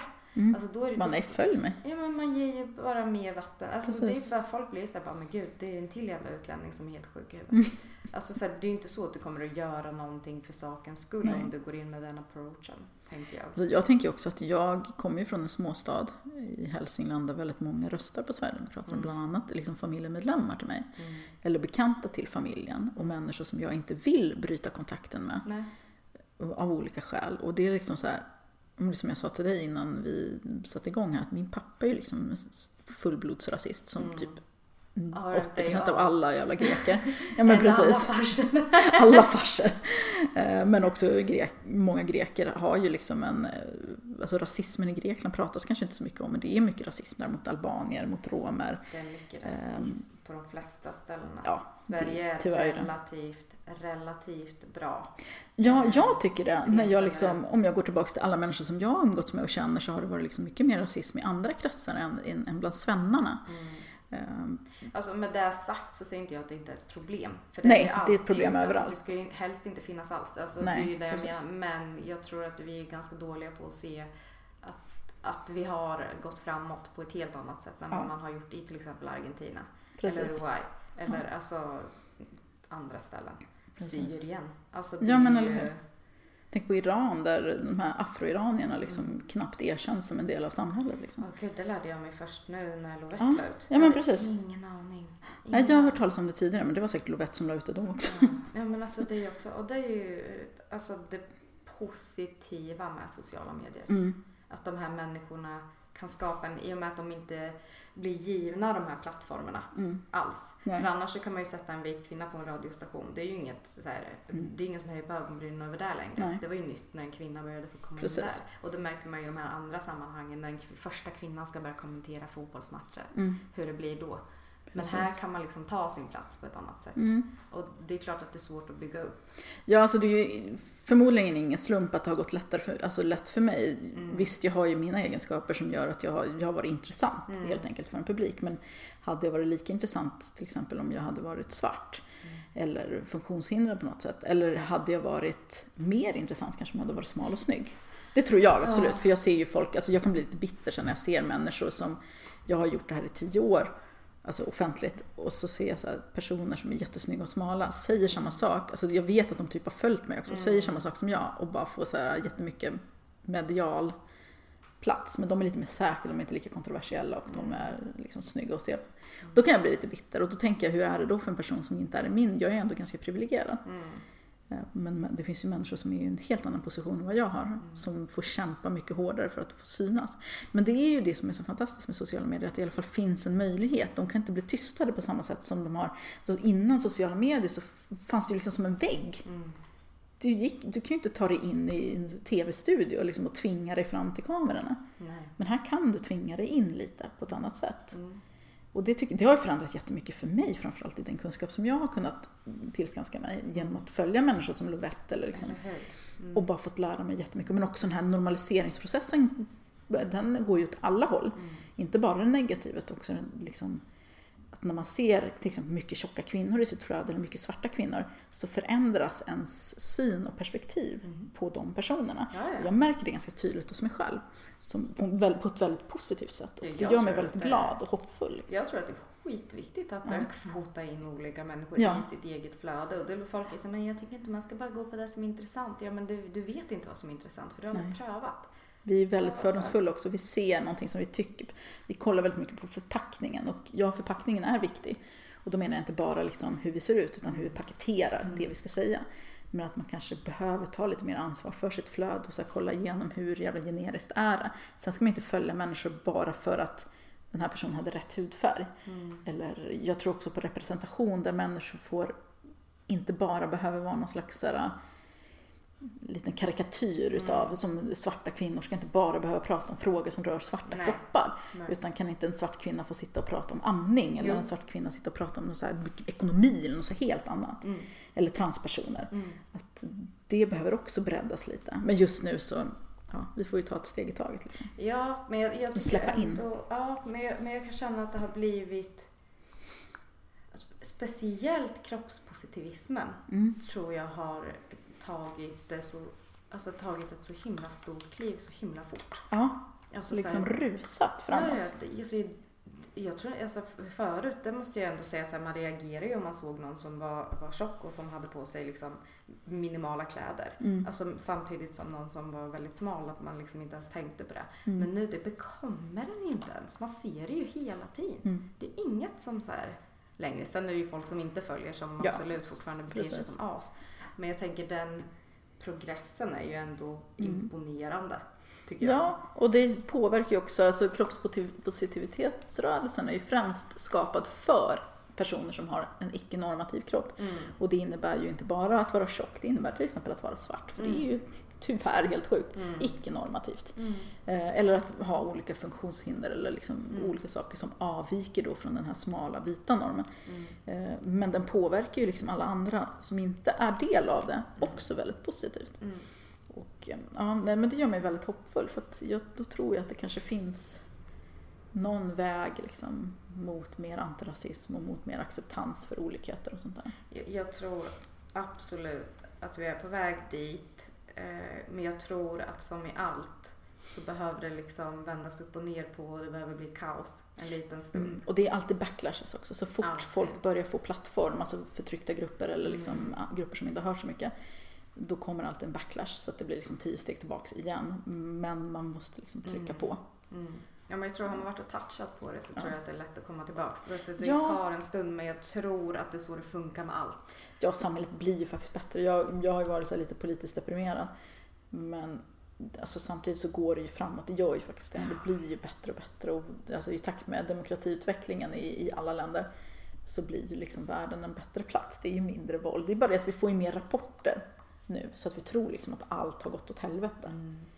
Miljön har ju visserligen gått åt helvete, men jag går och gör något nu. Jag hoppas det, för jag pallar inte såna här somrar. Jag är svensk. Det är lite sjukt. Min bror, han går runt i bombarjacka på kvällarna, och på dagarna så går han i liksom heltäckande tröja och jeans. Och vi skrattar ju åt honom. Vi mobbar ju han lite så här, bara, men oj, är det varmt, Kosta? Han bara, men det är ju kallt. Det var 26 grader. Ja, och han försökte förklara för oss häromdagen. Det var jättevarmt och vi satt ute, liksom, jag går runt i trosor och linne hemma. Jag satt ute så på uteplatsen och vi hade så här gäster. Förlåt, men sån jag klär inte på mig ens när vi får gäster. Men, skit i det. Nej, det är slut. Och vi satt och drack groggar. Och så kommer han liksom i full mundering. Vi bara, men det är ju inte kallt. Har du vinterkläderna på det liksom? Han bara, men det är för att ni dricker alkohol. Så ni blir varmare då. Vi bara, nej. That ain't it. Men jag fattar att det är liksom så att man växer upp i ett varmt land. Att man får en annan så här ämnesomsättningstemperaturreglering. För att åker till Grekland, det kan vara så här 35 grader varmt. Folk sitter fan med tjocktröja på sig. Jag vet inte. Gud, medan svenskarna bara, när det blir så här april och solen tittar fram. Ja, nu ska vi bada. Ja, men precis. Nu är det mars. Kom solen. Jag känner att jag har blivit en sån person. Jag var en badkruka hela mitt liv, men nu bara fan, livet har snart slut. Jag är 42 år och snart kommer jag vara för gammal för att göra någonting. Fan, jag måste bada kallt. Alla så bejaka hela livet nu. Den här sommaren är sommaren när alla börjar bada. Ja. Det är fan sjukt. Jag vet inte om det är för att det har varit så här varmt eller om det är för att så här, nu badar vi bara. Jag tror att det är lite både och. Jag tror att just i, för att det är ju ens kretsar på nätet, man ser det här på min Instagram, folk badar hela tiden. Det är kvällsbad, det är bad i maj, det är bad. Och det är mycket tjocka personer och jag tror att det är så här, trigga varandra. För jag kommer ihåg när jag la ut min första så här, strandbild, det var 2 år sedan tror jag, eller 3 år sedan. Så skrev jag också ett inlägg att jag har inte varit på stranden på typ 15 år. Jag har inte badat på 15 år. Och det har liksom så här, somrarna har varit lidande, även om det inte har varit så varmt som det är i år så har det varit liksom lidande. Jakt på skugga och bara jakt på liksom kyla och sånt där, men jag har aldrig badat. Och så badade jag då första, jag gick till stranden och postade en bild, här står jag med min strandkropp typ. Och alltså, det var som att få livet tillbaka och börja bada, och jag skrev något så här lyriskt om det, och då brukar jag göra varje år, upprepa den här berättelsen. Och jag tror att det inspirerar andra, för att jag har fått väldigt mycket mejl att i år var första året som jag vågade bada också. Jag tänkte, våga Lady Dahmer så vågar jag liksom. Det tror jag absolut. Men det är ju också den här grejen som har hänt. Sociala medier, när alla badar så badar alla. Precis. Då är det ju, också så tycker jag att det är så fint att se hur, och nu kommer man ju till det här ytliga och allting, men jag kan uppskatta att se när kompisar liksom, som ser helt olika ut, bara står och liksom tar snygga bilder tillsammans och du vet, och det är på samma premisser och man liksom, man ser så här att så här, det finns inga issues i det liksom. Och bara den grejen, så här, det skulle aldrig hända. Nej. Alltså när jag var ung, så inte jag gammal, men när man var yngre och man stod där, då jämförde man sig ju bara med sina kompisar. Precis, med den som var smalast typ. Ja, alltid. Det var, nu var jag smalast i och för sig, men alltså du bara kan du ställa dig lite här bakom. Vi pratade ju förut, du hade ju en podd innan Pentricket och Postpatriarkatet som hette Glädjeflickorna. Ja. Hur kom ni på den idén? Nej, det var jag och 2 kompisar bara som sa, men ska vi podda? För vi hade så bra samtal liksom. Men så har det ju varit med alla poddar jag har. Vi har bra samtal. Men vad är det? Visst gör man så? Jag kan sitta hemma ibland med Petter och bara, vi kanske borde börja podda. Vi har så bra samtal. Sen bara, har vi det då? Jag har skitbra samtal med min man också. Ibland tänker jag att det skulle vara så jävla kul att spela in dem, för att vi pratar mycket politik och liksom så här, det är passionerat och, Hur länge har ni varit? Vi har varit tillsammans i 16 år sedan. Ja, det är 16. Ja, och gifta i sen 2006, så det är 12 år vi har varit gifta. Shit. Men jag tror att det är det som är nyckeln lite. Att man ska orka hänga med någon, då måste man ha bra samtal. Jag tror det. Man måste liksom, det får inte ta slut liksom. Nej. Pratet. Jag tror att när det gör det så kanske man behöver ta en paus. Man kanske hittar tillbaka till varandra sen. Eller så kanske man var för olika. För jag tror att väldigt många fastnar också i det här att med opposites attract. Att man ska ha passion. Man behöver inte ha samma värderingar eller samma så här, åsikter. Det är tråkigt om man tycker för lika. Nej, det är ju tyvärr grunden till en ganska bra relation. Att du faktiskt är ense om det mesta. Ja, i alla fall att man kan diskutera och sen lägga sig för att den andra kanske har rätt om den har rätt. Liksom. Vem för det? Det är då, för mig som det nog inte skulle funka om någon inte alls var mottaglig för. Ja, jag tror att det är det handlar om framförallt. Alltså jag och min man har ju gjort så här, vår politiska resa tillsammans också. För när vi träffades så var ingen överhuvudtaget intresserad var väl kanske, men vi fattade ingenting. Vi hade ingen analys, jag var inte feminist när vi träffades. Jag hade väl börjat nosa på det och jag vet att jag hade uttryckt feministiska tankar inför mitt ex som varit jätteprovocerande. Men det var inte så här medvetet, gud jag står för det här. Och så har vi gjort den resan tillsammans, och då är det av vikt att vi kan faktiskt vara öppen för varandras resonemang. Eller ja, i början så var det ju mycket, men jag tycker det är jobbigt när du säger att män är dumma och män gör så här och bla bla bla bla. Och jag så här, men jag menar inte dig såklart. Till att liksom nästan bli förbannad och hålla långa föredrag för honom. Vilken jävla snäll kille han var som liksom tyckte att han själv var hårdast drabbad när jag pratade om våldtäkter och sånt där. Och nu är ju han alltså radikaliserad och tycker precis som jag i de här frågorna. Sen har väl han lite olika perspektiv och kan tycka att jag är lite onödigt hård ibland. Men generellt så har han ju fattat. Och vi liksom har... Ja, vi utvecklas fortfarande tillsammans. Vi diskuterar ju liksom fortfarande väldigt mycket. Ja, men det, jag tror att man behöver eller för mig har det varit ganska viktigt i skrivandet. Mm. Att du behöver kunna ha en dialog först med någon, diskutera någonting. Och sen så tar du det som du tyckte, för ibland så kan jag komma på att jag ändrar mig efter ett samtal. Mm. Och då skriver man ju det med, så kan han bara, jaha ja. Mm. Där ser man. Jag är så jävla nöjd när jag ser min man typ skriva saker på nätet som jag hör, så alla saker som jag har. Ja, jag vet. Ja, men det är ju då, så bara, yes. Jag vet, då känner man ju att man har nått fram till någon. Ja, precis. Till någon, och då för han vidare det jobbet genom att liksom prata med sina vänner och sin familj och sådär. Mm. Och det är jävligt kul. Och han kommer ju alltid berätta om samtalen sen efteråt, att ja, men nu pratade med den här personen om de här grejerna. Mm. Jag bara, yes. Får han ett kex då? Ja, nästan. Det var bra jobbat. Han får en avsugning. Han får det. Nej, fy fan. Är du en kuksugare då? Jag är en jävla kuksugare. Nej, inte så jävla mycket faktiskt. Jag är inte jätteförtjust i den idén. Jag förstår inte poängen. Nej, det ger inte mig någonting. Det gör inte. Men det där andra, där kan jag fatta en poäng i. Mm. Men hur länge höll ni på? För ni startade den podden ganska tidigt, Glädjeflickorna. Alltså jag kommer inte ihåg hur länge vi höll på. Vi spelade in så här några avsnitt varje gång vi träffades. Men vi bor liksom på olika platser, så att det var sporadiskt. Mm. Men jag kommer fan inte ihåg när det var. Var det 2014? När var det? Nej, det var tidigt. För jag vet att innan jag visste vem du var, så visste jag vad podden var. Aha. Eller så lyssnade jag på podden. Ja, den var bra. Ja, nej, jag tyckte den var bra. Det var ju jättenytt. Ja. Ja. Du var queen of everything egentligen. Jag är en pionjär. Det här podden är jättebra för min hybris. Ja, det är väl jättebra. Det är sånt vi vill ha i podden. Det är skittråkigt om man sitter och bara, men jag är inte så bra på någonting. Alltså jag får nästan så här anstränga mig för att vara så. Mm-hmm. Att, nej men jag måste ju vara lite blygsam. Okej. Sen kan folk tycka att jag nedvärderar mig själv när jag är så här konkret. Att jo, men det jag gör är ju bara det här, medan andra gör det här. Mm. Och folk tar det ungefär som att jag nedvärderar mig själv. Ungefär som när jag säger, men jag är ju tjock. Mm. Men säger du nej, det där jag är konkret. Jag vet vad jag är bra på. Mm. Och jag vet att jag inte är bäst på just de här grejerna. Och jag vet att det finns folk som gör andra grejer som är ännu bättre. Mm. Men det betyder inte att jag tycker att jag är dålig. Jag tycker att jag är skitbra. Ja. Det är min grej. Ja, men man vet ju sina brister. Ja. Alltså, oftast så vet man ju dem väldigt väl. Man vet ju nästan sina liksom svagheter bättre än sina styrkor. Ja, gud ja. Det har men jag har lite så här. Alltså jag tror att när man i 10 års tid hela tiden blir hyllad och liksom får höra en massa positiva saker om sig själv. Mm. Även om det är mycket negativt och sånt också som man tar till sig och tar åt sig av. Så får, alltså det är ju inte den här rövslickandet som kanske är om man är coola tjejen i skolan. Utan den positiva kritik eller positiva respons som jag får, den är väldigt konkret också. Så här, att du har förändrat det här för mig. Mm. Jag har tagit de här samtalen med min kille hemma. Eller så här, ännu bättre, jag har lämnat min kille för att jag lyssnade på din podd. Och när man får den typen av bekräftelse i 10 års tid, där man liksom märker att man förändrar människors liv med någonting man har skrivit, då får man lätt hybris till slut. Mm. Och det är ju både på gott och ont. Jag tycker självklart att kvinnor ska ha lite mer hybris och tycka att vi är lite bättre än vad vi tycker oftast. Samtidigt som man kan kanske bli lite verklighetsfrånvänd om det är liksom bara det man får. Så det är en svår balansgång, men jag tycker att jag är bra. Det är du. Mm.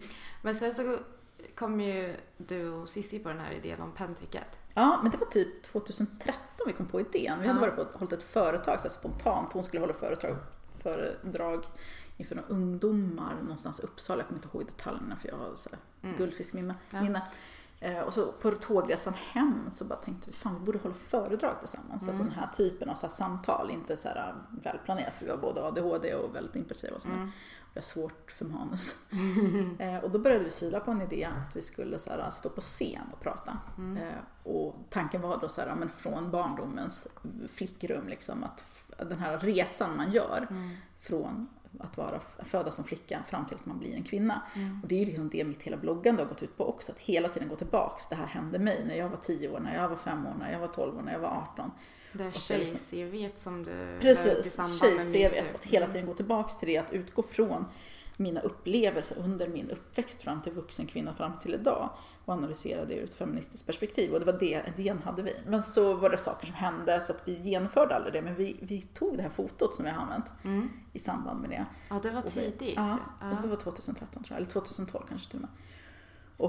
Och vi döpte det till Pentricket.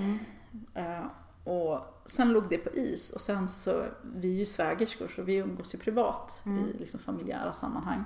Och då var det på någon barnkalas hemma hos mig som vi körde en live ihop på Instagram. Mm-hmm. Och då sa jag att, alltså jag föreslagit det lite skämtsamt under åren att vi borde ha en podd tillsammans. Mm. För vi gjorde ju Radio 1 tillsammans också. Mm. Hon hade ju ett program på Radio 1 och jag gästade en gång i veckan. Vi hade så här, fråga feministerna. Mm. Sen pratade vi lite random om andra grejer också. Killgissade väldigt mycket. Mm.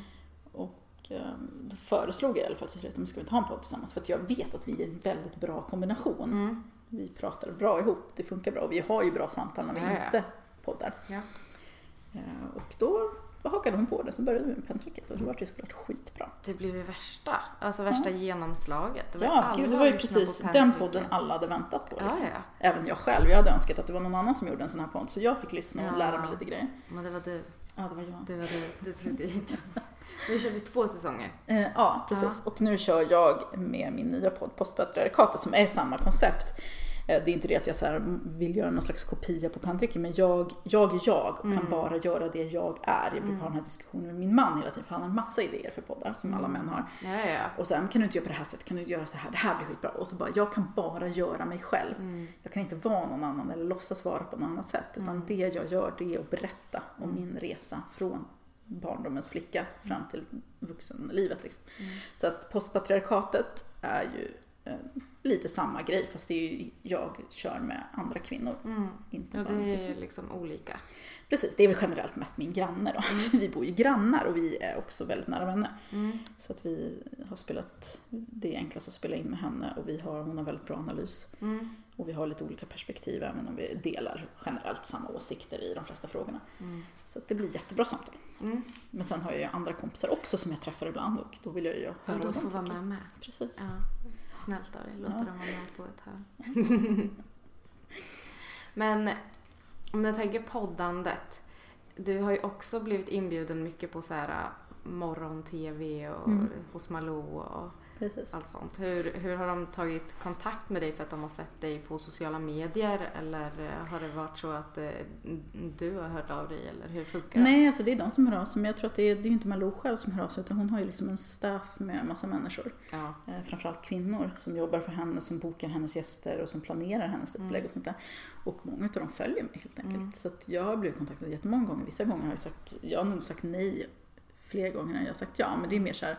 Jag älskar att sitta i tv och prata, för jag tycker alltid att jag är så himla rolig efteråt när jag sitter och tittar. Bara, gud vad bra det blev, gud vad bra saker jag sa, gud vad roliga. Och jag har alltid så roligt minspel också. Ja, det har du faktiskt. Jag har verkligen den där, vad var det ni pratade om? Ni satt i alla fall och tårta. Ja, och vi pratade om så här, bankkriser. Det var något som räntan. Och jag liksom bara, du såg så ledsen. Ja, jag vet, jag älskar dem. Jag vill spara dem till och med. Men det var verkligen så här reaktioner, för jag är väldigt så här, liksom, dramatisk när jag pratar och när jag reagerar och sånt där. Nej, men de kontaktar mig oftast, och jag säger oftast nej bara för att jag orkar inte göra den där jag är rädd för att åka bil, jag orkar inte göra den där långa taxiresan, och jag kan inte åka tåg och pendel och tunnelbana och buss eller vad fan man måste ta för att ta sig hela vägen ut till TV4-huset. Så att jag säger oftast nej faktiskt. Sen är det vissa gånger, de vill ju gärna ha någon som är lite provokativ. De har ju velat sätta mig ihop med Katrin, men då har jag liksom sagt blankt nej. För att jag tänker inte sitta och prata om kroppspositivitism med en person som hatar tjocka människor. För då är det så här, det finns ingen poäng med det. Nej, absolut inte. Det finns ju inte någon mening. Nej, så vill ni höra vad jag ska säga, då bjud in mig liksom, och några likasinnade. För jag vill inte ha den här polariseringen. Och då ska hon sitta och förklara för mig att jag har fel då. Nej, det alltså, men det blir den här klick och likes och clickbait-generationer eller liksom kulturen där man måste ha liksom nu. Ja, men det är när man lite Wikileaks eller... Ja. När man sätter Gun och Skyman emot Alexander Bard lite. Precis. Och sen en betalvägg på det. Ja, det flyger ju. Jag tycker inte det ger någonting faktiskt. Nej, det gör det. Då har jag hellre en panel med människor som har samma värderingar men kanske lite olika perspektiv som diskuterar. Alltså jag kan tycka att debatten kan vara intressant att kolla på, underhållande på något sätt. Men jag kan inte se... Alltså, det kan ju bli konstigt att ta dig som språkrör och sen ta Katrin Zytomierska som språkrör. 2 som är väldigt, alltså som låter mycket och som känner väldigt starkt. För då blir det ju att man står och gapar efter ett tag. Precis. Och det är ju aldrig intressant. Nej, alltså jag kan tycka att det finns absolut en poäng med att ha, som sagt, en debatt med 2 motpoler. Just, inte just i den där liksom, nej, på det sättet. Men därför att jag driver ju en av Sveriges största feministiska Facebookgrupper också, varför apor aldrig bär rosa klänning. Vi får väldigt mycket kritik för att vi tillåter väldigt mycket så här, ja men ni tillåter rasistiska frågor och ni tillåter transfobi, och jag vill bara föra till protokollet att vi tillåter ingen liksom konkret transfobi eller rasism, att någon sitter och säger, ja men sitter och skriker n-ordet eller säger att invandrare är sämre eller någonting. Däremot så tillåter vi samtal som kan vara liksom lite på gränsen, därför att vi, även om vi är liksom vänster eller feminister eller antirasister, så bär alla på fördomar. Och de här samtalen tycker jag är viktiga, där man får vädra lite utan de här förbjudna tankarna, utan att gå då till rasistiska angrepp eller transfoba angrepp eller sexistiska angrepp eller liksom angrepp mot tjocka personer eller vad det nu må gälla för grupp. Men att det finns någon som sitter och säger, ja men jag kanske tycker att det är problematiskt att vi tar in så många ensamma unga män. Och då den diskussion som följer, där människor presenterar motargument. Att nej, det är inte ett problem därför att, eller så här, invandringen är inte ett problem därför att vi tjänar pengar på det, eller vi måste hjälpa människor. Alltså det här, du vet, här samtalet där man bemöter personen med den här fördomen. Och alla som sitter runt omkring och bevittnar och tittar på, om det så sker på tv eller om det sker. Och då kanske den här personen då som säger de här konstiga sakerna ändå representerar lite så här svenska folket, för att alla bär ju lite på de här föreställningarna. Och då får höra en intelligent människa bemöta det. Det är ju så man förändrar åsikter. Att man hör de här argumenten bli bemötta på ett väldigt sakligt sätt. Så jag tycker att det finns en jättebra... Men då hade ju hellre, i just fallet med mig och Katrin, då är det inte jag som ska sitta och liksom prata om hur bra det är att få vara tjock. Nej. Eller att man ska få vara tjockfri, så ska hon sitta och argumentera emot mig. Utan då är det ju snarare att man tar in en person som kanske ifrågasätter liksom, om man är inte, finns det inte risker med det här, eller är det inte så att hälsa eller fetma är ett hälsoproblem, och att man då tar in en saklig person som kanske har väldigt mycket kunskap ämnet, som säger att nej, så här ser det egentligen ut och det viktiga i den här frågan är bla bla bla. Ja, du fattar, och ni som lyssnar fattar också. Ja, det tror jag. Jag tror jättemycket på en debatt, en samtal där folk får vädra lite förbjudna tankar utan att såklart gå till angrepp. Men just för att det är så vi lär oss. Om inte jag hade sett de där samtalen, om jag inte hade suttit och bloggat och haft de här samtalen där folk säger åt mig att jag är problematisk eller dum eller har fel och förklarar det på tydligt sätt, då hade inte jag lärt mig de här grejerna, och mina läsare hade inte lärt sig. Och just aporna då, som får väldigt mycket kritik för att vara en skitgrupp, ändå har fått väldigt många människor att bli intresserade av feministiska frågor. Det tycker jag liksom, det är ju det jag vill. Är det en grupp som alla får vara med? Alltså alla män får vara med, och vi har väldigt mycket diskussioner mellan admins. Jag skriver väldigt ofta, kan vi inte bara banna alla män? Kan inte jag få banna den här mannen? Och vi sitter och raljerar kring dem. Och sen så kommer vi ändå fram till att nej, vi har bestämt att det här forumet ska vara för alla. Och vi, från början så gick vi, alltså grejen är att det är en sån här liten renegade-grupp från Familjeliv. Vi hängde ju mycket då på Familjeliv, som jag berättade i början. Och bråkade väldigt mycket i feministiska forumet och sånt där. Och då var jag en av de som var där väldigt ofta, Anna Kågard Kristensen, som så här, vad fan, man skulle ha ett forum där man bara kan prata om den här frågan utan att det kommer in en jävla antifeministisk tönt och säger emot. Vi vill ha ett forum för likasinnande. Och då startade vi aporna, och det var jättemånga år sedan, det här 8 år sedan tror jag, 9 år sedan. Och då var tanken så här, att det här ska vara ett rum som det är högt i tak. Vem som helst får diskutera. Alla som är med måste ha ett intresse för de feministiska frågorna. Inte som en så här motpart, antifeminist. Det ska inte vara, vi gick ju först ut med att vi vill inte ha diskussioner, vi vill ha samtal. Och vi vill inte ha debatter huruvida feminism är bra eller inte, utan det ska vara människor som tycker att det är bra. Men människor som kanske inte kan allting, som kanske inte vet, som vill ställa de här dumma frågorna. Men som kanske är nyfiken och vill ställa dumma frågor, och att vi ska så här bilda varandra, fast på ett schysst sätt. Sen växte ju den, och den är ju enorm, så att nu har ju samtalet såklart förändrats och dynamiken och sånt. Men liksom, det är svårt ju fler det blir. Liksom, det är skitsvårt, och folk vill säga, men ni måste ha fler admins. Bara, jag är ledsen, men jag litar inte tillräckligt på människor. Alltså, vi är en väldigt tajt grupp vänner som verkligen kan prata om allting och ha varandras rygg. Det går inte att bara släppa in. Alltså. Men jag tror också, där tror jag också lite på eget ansvar, att om jag inte mår bra i den här miljön så måste jag ta mig härifrån. Ja. Det är där jag tror att vi är väldigt dåliga på det här, för jag tror att nu, alltså de väldigt unga människor, de har ju vuxit upp med det här individanpassade. Och jag tror att det har säkert jag med gjort. Alltså jag tror att det började då 90 också, att man skulle börja individanpassa så här, du är det viktiga, hur du mår, nu var den dum emot dig och du liksom. Och jag tror att man har tagit det liksom till sig så mycket. Så att jag måste få finnas här. Så ni kan inte göra något som gör att jag mår dåligt. Men precis. Och då blir det så fel, för att jag håller med om att om det är på ett ställe där man måste vara på bussen eller på... Men när det är saker som man söker sig till. Ja, men precis. En grupp på Facebook. Ja, du behöver ju inte vara med. Nej. Du behöver inte vara med. Du behöver inte följa den här personen. Precis. Men det är ju som du säger, med individanpassning. Man vill att det ska anpassas efter ens specifika behov. Och åsikter, för många som har åsikter om min blogg eller om min podd eller om forumet Aporna är så här, men jag tycker att det ska se ut på det här sättet istället. Bara, jo, men det är något helt annat. Nu har ju vi startat en grupp som inte är separatist, för det är många som, men varför är män ens tillåtna? Jo, men det är en grupp för alla. Män får vara med här. Om du vill ha en kvinnoseparatistisk grupp kan du starta en eller söka till någon av de fantastiskt bra grupper som redan finns. Men det är liksom så att, nej men jag tycker inte, kan inte du blogga mer om de här frågorna istället? Nej, men du kan läsa en blogg och så, varsågod. Och så är det alltid den, du som har den här plattformen. Ja, kan inte du lyfta de här frågorna istället? Ungefär som att man ska vara någon slags public service. Och jag tycker det också urvattnar, för jag har ett väldigt fint och varierat flöde där jag följer liksom människor som skriver om kroppspolitiken eller klassamhället, eller om så här, inte din hora, som skriver om kvinnor i prostitution och liksom olika så här konton som är väldigt nischade och skriver om sina frågor. Och det ger mig, jag har ett väldigt varierat flöde, för jag har tagit ansvar för att vad vill jag ha? Vad vill jag lära mig för saker? Jag följer till och med ett barn som bloggar om sina schweizerhästar liksom. Och jag med följer den. Jag tyckte det var så himla gulligt. Ja, jag tyckte också det. Jag följer alltid alla barn. Så fort jag ser ett barn som vill följa det, då bara, det så här ska jag följa. Ja. Jag ska följa det till döden. Jag kan aldrig avfölja det kontot. Nej.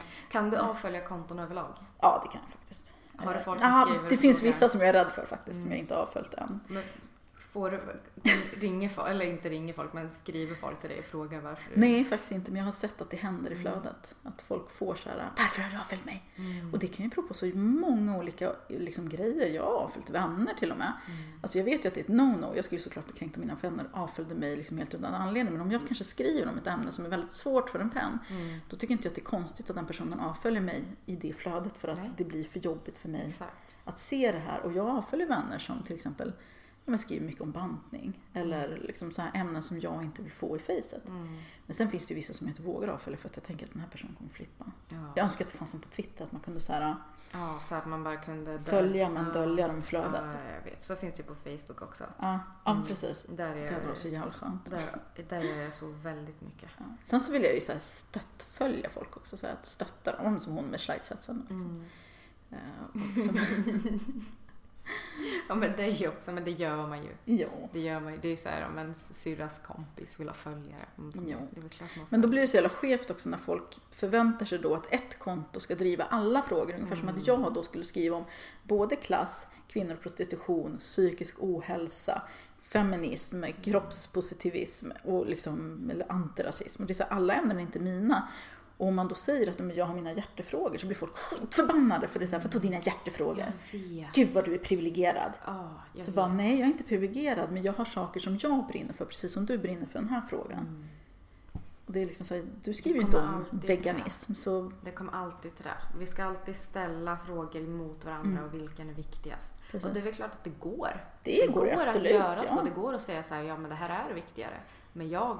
För mig så är det... Men då ska vi liksom, för att jag håller med. Det är klart att det finns barnen som svälter. Det är tyvärr det viktigaste just nu. Barn som svälter, barn som är i krig, barn som utsätts för sexuella övergrepp. Ska vi skita alla andra frågor då tills det här är ordnat? Det går ju inte liksom. Nej. Så att det är så här, men vi betar av den här listan liksom. FN får rangordna, sen så kör vi. Även om det kan vara en sån här liten dröm jag har. Inte att FN ska rangordna, men att man ska gå ihop ibland och lösa alla problem. Ja, men eller inte ens det, men typ så här, ska vi ta den här frågan den här veckan? Men det vill ju jag ha, typ något, ett feministiskt kollektiv där man så här benar upp lite som grupp 8 gjorde. De här frågorna är akuta. Bla bla bla bla. Det finns ju olika liksom kvinnofrågor, förlossningsvården och hur förskolorna ser ut och samtyckslagen och alla de här liksom. Och så ska vi så här jobba med varje fråga. liksom så här väldigt konkret. Det kan jag sakna, absolut. Men sen alla människor har också olika perspektiv och olika talanger. Man pratar ju så om barn. Så barn har olika talanger, olika liksom bra på olika saker. Och då blir det jättekonstigt om jag då ska ödsla min energi på att driva en fråga som jag kanske inte är bäst på att driva. När det finns faktiskt folk som är mycket mer kompetenta. Jag tror att det handlar ibland om att bara få igång snacket. Ja. Jag tror inte man behöver vara jättesaklig eller typ kolla det här händer. Alltså en sån grej, precis. Det är inte svårt att göra egentligen. Nej. Men sen så kan jag bli provocerad av att folk begär av mig att jag ska göra grejer ibland. Då kan jag bli så här, ja, fast då vill jag ju ännu mindre göra det. Alltså när man inte kan låta det andas. Det var ju som hela den här grejen, det här med H&M. Mm.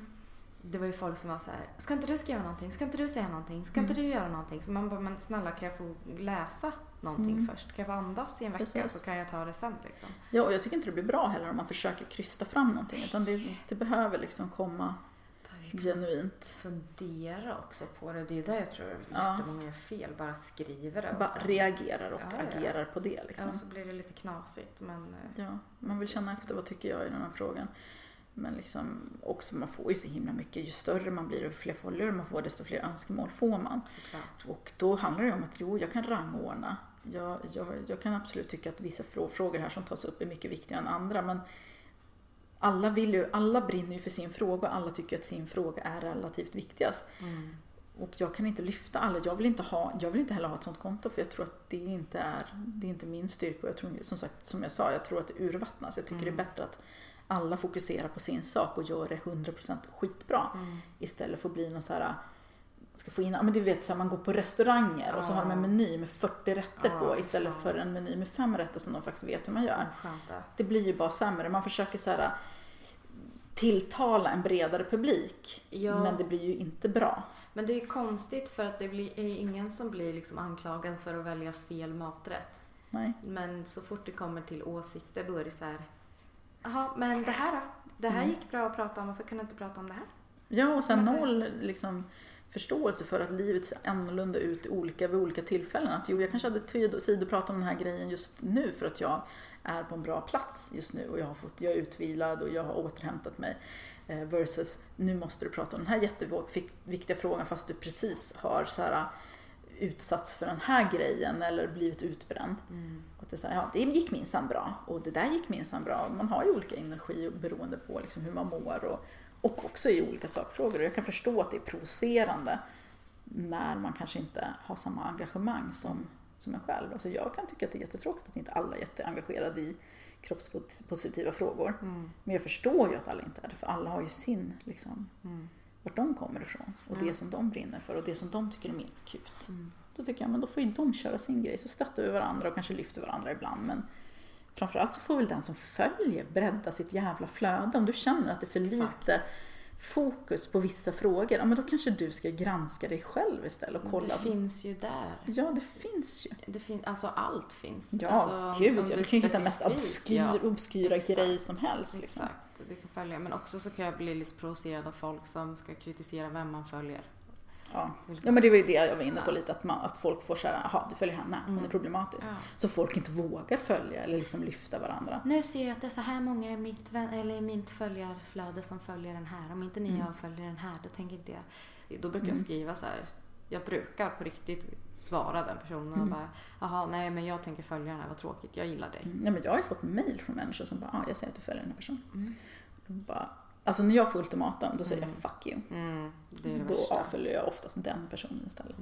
Är det så generellt? Ja, jag är väldigt så här, min man tycker jag är jättejobbig. Han bara, men om man säger åt dig en sak, då ska inte du lyda, utan då ska du göra samma sak. Alltså han vet inte rätt, han menar att du ska lyda. Men nej, jag fattar. Då gör du tvärtom 10 gånger. Och det är verkligen så här, det är från min barndom. Ingen har kunnat säga åt mig vad jag ska göra. Säger du så här, du får inte peta in gaffeln i det här kontaktuttaget, då gör jag det 10 gånger. Eller förmodligen bara en gång. 10 gånger, nej. Det blir bara en gång. Nej, men jag är så här trotsig. Och det är inte bara på för att jag tycker att det är kul att vara trotsig, utan det är för att så här, nej, vem fan är du som ska berätta för mig vem jag får följa eller vem jag får tycka om eller vem jag får vara vän med. Och det är också så här väldigt vanligt att folk försöker få en att liksom polarisera eller liksom så här ställa sig emot sina vänner. Jag har ju fått så här kritik för att jag stöttar mina bästa vänner i sociala medier.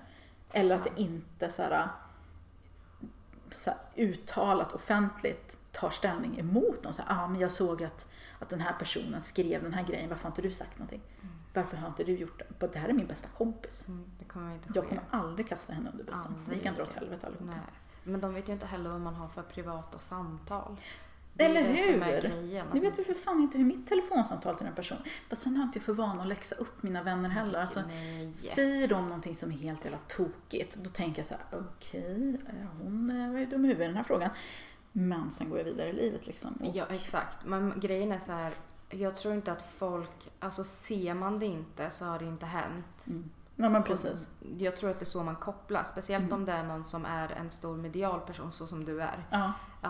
Att man tänker att det är där du är. Precis. Det händer inte så mycket. Vadå, du visar ju upp vad som händer annars med. Jag vet ju ibland vad du och dina barn leker. Ja, och du liksom visar bilder från din toalett. Liksom. Ja, exakt. Din mensbind. Ja, vi vet hur din mens är. Ja. Och då tror jag att man glömmer bort att du också utöver det har ett privatliv där du pratar och samtalar med dina vänner. Det behöver inte du göra över sociala medier. Precis. Det är ju helt knäppt och ens här. Varför inte du... Ja, men jag märker att det är nog så folk ser på det. Men också... skulle någon göra det?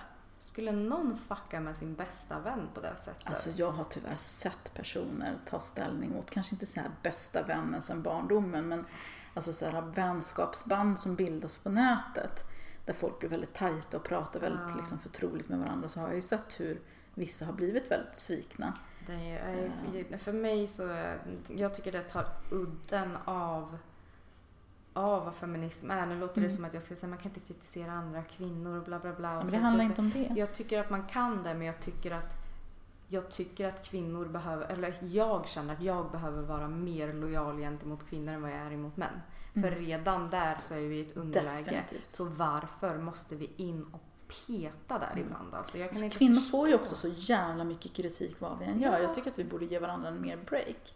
Absolut. Att vara så att feministen ska vara som en varm famn för andra kvinnor. Det är ungefär så här, jag kommer ihåg en kompis till mig, jag kommer inte ihåg vad hon heter, vem det var, eller jag kommer ihåg vad mina kompisar, men jag kommer inte ihåg vem det var. Men en kompis till mig som sa någon slags liknelse, typ så här, man tänkte att du är på en fest, du är full, du super liksom, alltså du börjar bete dig illa, för det kan man göra ibland när man är riktigt packad, kan du dricka liksom sprit och bli så här otrevlig, du vet. Bete dig som en jävla röv, kräks någonstans. Vad är mest, liksom, hur vill du bli mött? Att du blir utskälld av dina vänner som ställer sig och skriker åt dig att du är helt jävla dum i huvudet. Eller vill du att din vän tar tag i dig, tar hem dig och bäddar ner dig i sängen och bara, nu får du sluta, nu så går vi hem. Och att det är lite så den feministiska kretsen egentligen. Jag vill att feministen ska se ut så att vi, så här, som det var när jag började blogga, att men Natasha, fan, du kan inte säga så här. Nej. Fattar du inte att det är problematiskt därför? Fast då använder man ju inte det ordet. För det är liksom nej, exakt, för det är nytt. Ja. Det är nytt förra år. Nästa modord. Eller nästa ord i ordlistan. Nej, men att då var det mer så här, du kan inte säga så här för att det är fel på grund av att, och att jag då kunde svara liksom till och med, bara nej, jag tycker du var fel, och att det inte blev så här team Lady Dahmer, team anti-Lady Dahmer och liksom uthängningar och drev, alltså de här allt dreven. Show. Precis, ja, det ska vara, men det är som det är hela liksom, ja men som Ricky Lake eller vad fan heter den andra snubben? Jerry Springer. Precis, Jerry Springer. Att det ska vara lite så. Här var det en tårta. Hoppas inte någon får den i ansiktet. Ja, men det är lite så. Och det drevgrejerna, det har ju blivit så här en varje vecka grej nu. Men jag fattar inte, för det var ju så här en period som det var lite drevigt. Det var när Twitter var som liksom populärast. Och sen så hände det liksom saker som bara fick folk att haja till. Att shit, vi kan inte göra så här. Men nu har det liksom blivit som en åter-return till det. Och jag drabbades ju också väldigt hårt av drev. Fan var det 2015 eller någonting, som gjorde att jag blev utbränd, och det var ju liksom inom feministiska kretsar där det var väldigt systematiskt under en väldigt lång tid, och det fortsätter ju fortfarande även om det har minskat, där jag liksom trakasserades och hånades och så här smutskastades på väldigt liksom grova och jobbiga sätt. Och efter det så kände jag också att jag har ju många gånger så är man medveten om sin liksom makt, eller framförallt sitt inflytande när man har en stor plattform. Det är man vet att om jag skriver så här så kommer folk reagera och agera. Men jag tror inte riktigt att man förstår konsekvenserna alla gånger, för att jag har liksom lyft saker som jag har tyckt varit helt jävla galet och befängt utan att egentligen tänka mig för att det har faktiskt funnits en levande människa bakom det här med ett liv där den personen kanske nästan har riskerat att förlora jobbet till slut på grund av någonting som jag i obetänkt skrev. Inte omedvetet såklart, för vi vet ju om. Men att jag då har blivit tvungen att reflektera över sådana saker genom, alltså jag har ju hållit på i 10 år. Och vad fan är det som händer egentligen? Är det egentligen rimligt att det blir så här? Och att man måste, ju större man blir desto mer folk, det är nästan som att ens följare tror att det är det man förväntar sig. Att de ska ut på något korståg när man har skrivit bu eller bä. Så man måste ju nästan vara nästan överdrivet försiktig, samtidigt som jag blir ju lite trött på att man inte kan lyfta sakfrågor eller kritisera enskilda personer utan att det ska behöva bli så här. Vad fan är det som händer liksom?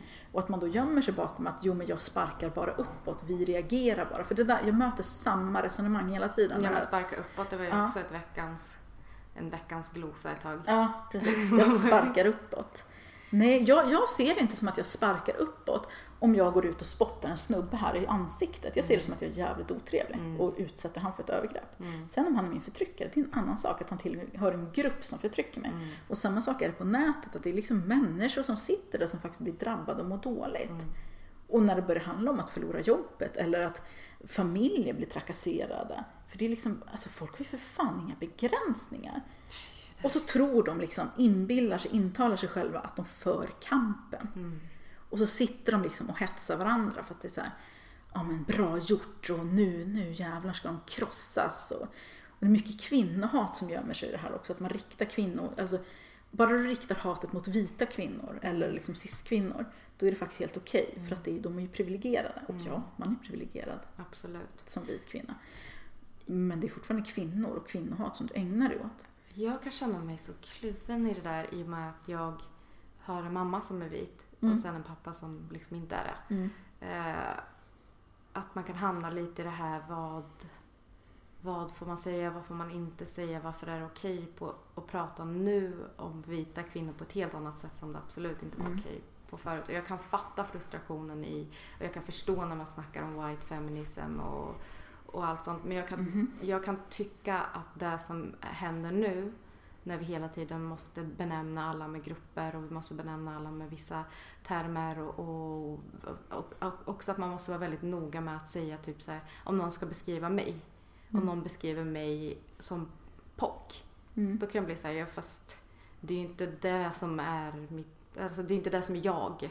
Varför är det relevant i den här frågan? Det måste inte alltid vara relevant för mig, alltså att jag inte är typiskt vit eller nordisk eller vad man nu ska säga. Och det behöver inte alltid vara relevant när en vit kvinna säger någonting, att det är en vit kvinna. Nej. Varför måste vi klämma in det hela tiden? Varför är det viktigt att göra det? Det blir en sån gruppering. Ja, men det är som med allt. Det blir ju alltid så här att alla grejer, alla analyser och alla så här verktyg som vi har inom feminismen, de tas liksom och förvanskas och så här förvrids. Ja. För det är en väldigt viktig diskussion att diskutera vit feminism. Jag gjorde det i ett av Postpatriarkatets avsnitt. De pratade om liksom hur att feminismen måste gälla alla kvinnor. Och när man driver en feminism till exempel som liberalfeminismen, för vi fick en fråga angående liberalfeminismen, där frågorna som man driver liksom tillhör en väldigt liten grupp kvinnor, då tycker jag det är väldigt viktigt att prata om vad är feminism, hur ser den ut, vad är vit feminism? Jo, det är de här frågorna som faktiskt bara frigör den här lilla klicken kvinnor, medan alla andra kvinnor, men typ som att man klättrar på andra kvinnors ryggar, alltså oftast då bruna och svarta kvinnors ryggar, för att frigöra sig själv som vit kvinna. Det är ett jätteviktigt samtal och vi måste ju fan tjata som fan om det, för det.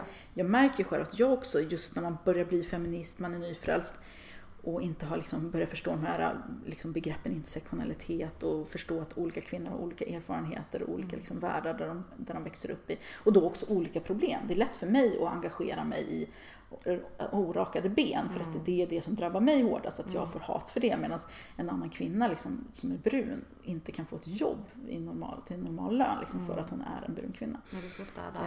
Precis. Och det tycker jag är jätteviktigt. Men de tar de här diskussionerna och liksom förvanskar dem. Så att nu ska alla frågor där en vit kvinna pratar om någonting fokuseras ner till att hon är vit. Nu är det en vit kvinna som säger någonting. Ja, det är vit feminism. Bara nej. Det är ungefär som när det var ett tag, det var väldigt populärt att hacka på när vita kvinnor pratade om mens. Och den diskussionen tog slut jävligt snabbt när några andra kvinnor började förklara att mens är en jävligt viktig fråga. Det är inte en vit fråga. Nej, absolut inte. Det är inte vita kvinnor som drabbas mest av liksom de här mensrelaterade.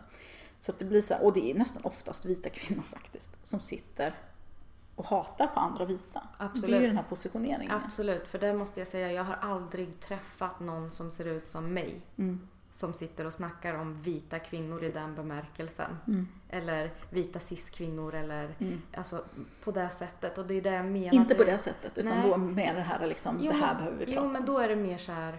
Jag fattar inte att man inte kan kalla det här för kvinnofråga. För att vi är ju också kvinnor. Mm. Alltså, då är det ju mer det snacket. Precis. På ett helt annat sätt. Men nu har det ju blivit att det är som att vita kvinnor också vill förminska sin egen åsikt. För det har jag upplevt mycket, att folk som skriver till mig är så här: ja, men jag har ju inte TF så jag tänkte fråga dig och så här. Och man bara säger, frågar du mig hur du ska känna kring någonting? Det är ju jätteknäppt. Då är det bättre att fråga dig då så här, men hur har du upplevt den här frågan? Så att man ska ju lyssna på människor som man faktiskt företräder. Men det betyder ju inte att mina tankar och åsikter eller mina frågor är ens oviktiga. Nej. Sen som såklart, vi kan skriva då en lista på vad som ska prioriteras först i kvinnokampen. Men jag tänker att målet med feminism är ju att alla ska alltså omfattas i det. Och då tycker jag att det blir skevt, man hela tiden ska propsa på att hela tiden klämma in. För att det är så, om jag inte skriver intersektionell feminism, då är det så, om jag bara skriver feminism, då är det folk som är där direkt. Mm. Ja, men alla andra då? Man bara, men snälla någon, jag menar alla. Ja, men transkvinnor då? Jag menar dem med. Precis. Och jag tror att det där blir ett fel. Och det där jag har ett problem. Jag kan inte hålla på att kategorisera i mina texter. Nej. För det första, flytet i en text dör ju. Ja, alltså det är ju det. Man måste ju tyvärr liksom, tänka på formuleringar. Och liksom, för att dels får nå ut också. Att börjar man använda massa konstiga termer, då orkar ju ingen lyssna. Så det är ju liksom inte en slump att vi som bara gapar och har enkelt språk är de som också lyssnas mer på. Men det ger ju också ett otroligt stort ansvar då. Mm. Men att man kanske borde ge oss en liten break också. Att vi gör så jävla gott vi kan. Alla kvinnor gör så gott de kan. Jag tror att man behöver utgå lite ifrån det också. Det är som jag pratar med Ingrid. Man måste liksom... Jag tror att vi behöver bli bättre på att kolla på intentionerna. Ja. Och är precis. Det inte illa menat, då kan man snacka. För det kan skada, även om det inte är illa menat. Men man måste snacka. Precis, man ska inte gömma sig bakom att nej, men jag menar inget illa och sen ska det glömmas bort. Utan okej, jag förstår att du inte menar något illa, men har du tänkt på det här? Ja. Och det är som sagt, det var så det såg ut när jag började blogga. Nej, jag förstår att du inte menar illa när du säger det här. Och jag förstår vad din intention är. Men när du gör så här så blir det kontraproduktivt. Det tycker jag man kan prata om. Det kan man prata med Anton Magnusson om också. Att vem är det som lyssnar på dina texter egentligen? Är det de du vill liksom... Så här, förstår de att du är ironisk nu över det här, eller att det är liksom sarkastiskt eller vad det nu må vara, eller tycker de bara att det är jättekul för att de inte har fattat, de inte har analysen, alltså vad vill du uppnå med dina texter? Så att jag tycker definitivt inte vi ska gömma oss bakom intention, men jag tycker vi måste börja tolka varandra välvilligt, och det gör vi ju egentligen, det är bara att vi väljer att, så det är nästan som att vi vill ha bråk, vi vill tjafsa. Men det är jag tror stenhårt på att det handlar om att man är rädd för att förlora följare. Man är rädd för att alltså glömmas bort. Att inte vara relevant längre. Och så blir det lite så här, man blir lite hög på applåderna man får när man sparkar mot någon som kanske är lite så här. Om man ser hur det bara kommer en så här följarstorm liksom.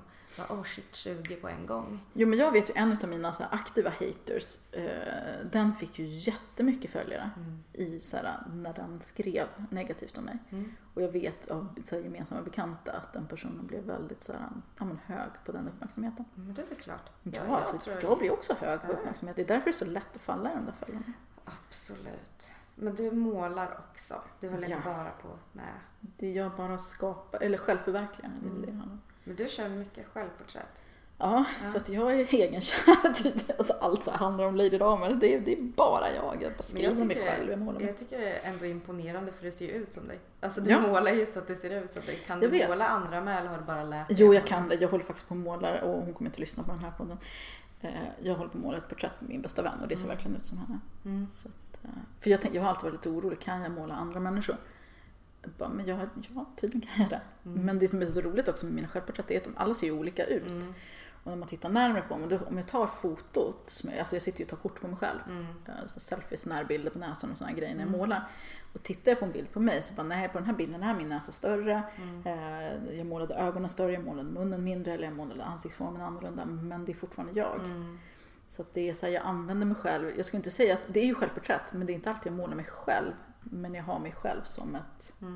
Jag målar väl någon fantasifigur, fast det är jag som får stå modell. Liksom. Men man kan köpa dem av dig, eller?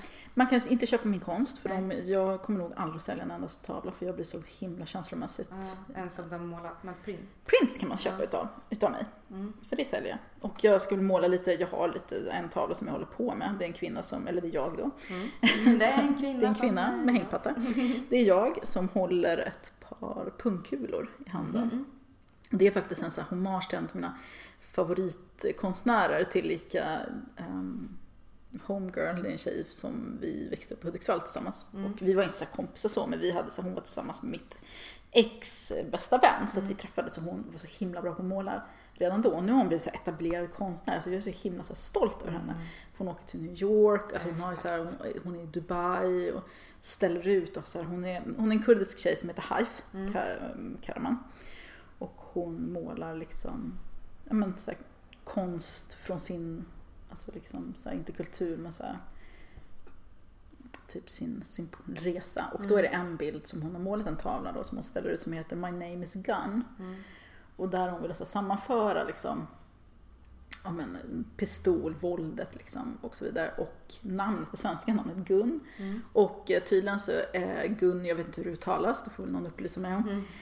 Men det betyder också pungkulor.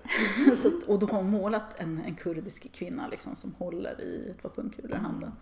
Så att det är en sån här hommage till den. Och hon är fantastisk. Och den ska väl bli klar förhoppningsvis år, men nu har jag ju en 2-åring som bara river allt. Förut målade jag mycket på dagtid. Men det går ju inte att ställa fram liksom. Nej. Då har jag färg över hela huset. Så. Jag tycker det är så roligt när folk bara, det är så lätt med barn, man bara väntar tills de går. Precis.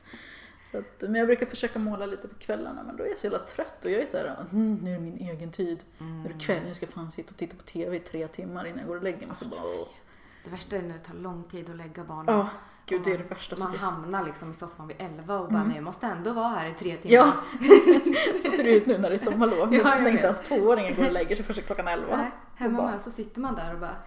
Och så undrar man varför man är så jävla trött. Ja, men det var för att du gick och la dig 2:00 igen. Precis, men jag behöver det här. Min man frågar alltid, hur hinner du se på så mycket serier? Jo, för att jag sitter där, nattar barnen. Alltså skönt är ju när de går i skolan, för då nattar de 8:30. Då kan jag titta på tv till 2:00. Så jag hinner se mycket serier, Oskar. Det hade du också gjort. Du är serienär. Ja, jag älskar serier. Vad kollar du på för serier? Och jag kollar på allt. Fan, kollar jag på nu? Nu har jag kollat på klart på allt bra. Handmaid's Tale såklart, men jag gillar mycket sci-fi. Alltså jag är ett jättestort Dr. Who-fan till exempel. Jag känner så här riktig sorg. Jag har aldrig känt sorg över att någonting har försvunnit från Netflix och så här, och jag kan sakna typ Fringe, älskade jag till exempel. Men när de har tagit bort de första 4 säsongerna på Dr. Who på Netflix, så jag vill bara gråta. Jag vet inte vad ens jag ska göra av detta. För att jag brukar så här liksom typ titta på det. Ja, det går tillbaka och kolla på dem. Ja, men nu tänkte jag att jag ska beställa faktiskt, så att jag har DVD, men jag vill inte ha DVD, jag vill titta på Netflix. Men jag tycker man känner sig lite rippad på pengar när man betalar för Netflix, alltså Netflix och Viaplay och HBO, för att man ska ju se på någon serie på varje. Jag har alla 3. Ja, jag gör med. Och sen så ska ju barnen ha SF Kids och fan, man har allting. Och så ska man tvinga köpa en jävla DVD. Ja, men eller hur? Fan, kan de hälla tillbaka? Och Dr. Who måste ju vara en av de mest tittade serierna också. Och jag hade ju verkligen längtat. Jag har ju väntat för att jag vill visa mina barn. När de blir tillräckligt gamla för att läsa texten. Och nu går det inte att hitta med svensk text. Nu finns det ju bara DVD, men det finns ingen text. Det är säkert rättigheter det handlar om. Om man inte orkar köpa dem igen. Det är så jävla dåligt. Du, Netflix. Skärp i Netflix. Dr. Who. Nej, nu tycker jag vi startar ett drev. Ja, det drevet kan jag tänka mig att skriva under på. Alltså. Dreva mot Netflix. Nu vill vi ha tillbaka doktorn. Ja. Nu vet ju alla vem du är. Ja. Men du kanske kan berätta vart man kan hitta dig och vad du gör. Ja, jag driver ju faktiskt en blogg som jag aldrig bloggar ut. Det är på ladydahmer.nu. Men sen så hittar man mig på Instagram, och där heter jag Lady Dahmers. Och jag poddar på Postpatriarkatet. Och det hittar man i valfri poddapp eller på Acast om man gillar det. Det är väl där man hittar mig, va? Jag har en Twitter också, men jag använder inte den. Nej, jag har också en Twitter, men jag använder inte den heller. Nej, Twitter blev tråkigt. Men jag gillar att kolla där för liksom senaste nytt typ. Men vi har inte anammat det i Sverige på samma sätt. Nej, det blev aldrig en hype på det här sättet. Jo, det var en kort hype. Var det? Och sen började folk dreva så jävligt så att det dog. Ja, jag missade den luckan. Ja, och det är lite så jag har känt att Instagram är på väg att bli som just Twitter var en period. Mm. Då folk liksom bara lämnade för att det här går inte längre liksom. Jag tror att det är en övergångsfas. Jag hoppas faktiskt det. Mm. Men jag tror också att vi som tycker att det är fel behöver vara lite mer vocal och faktiskt säga ifrån. För jag märkte en förbättring efter drevet mot mig när folk faktiskt började så här, vad fan är det som händer? Mm. Och började säga ifrån och började säga emot när folk försökte starta upp nya. Mm. Och det sker ju fortfarande, det går ju aldrig igång riktigt på samma sätt längre när det gäller i alla fall mig. Tack och lov. Men tyvärr så riktas det ju mot andra då. Icke-feminister gärna. Mm. För då blir det lite mer okej. Absolut. Eller folk som inte har uttalat sig som. Mm. Det är också så här, man behöver inte heller berätta sin politiska ställning eller vad man står eller. Men det är ju det. Ju länge måste man kolla på intentionerna lite mer, tänker jag. Tolka varandra lite välvilligt. Ja. Men fan vad fett att du ville vara med. Kul. Det är skitkul. Ja, grymt. Tack. Tack snälla Natasha för ett öppet och givande samtal. Det var så fett att få sitta och chitchatta med the queen of nätfeminism. Feedback på avsnittet kan ges på podcastens Instagram som heter Kvinnstagram. Glöm inte att kommentera och recensera podden. Jag skulle bli superglad. Vi hörs nästa vecka.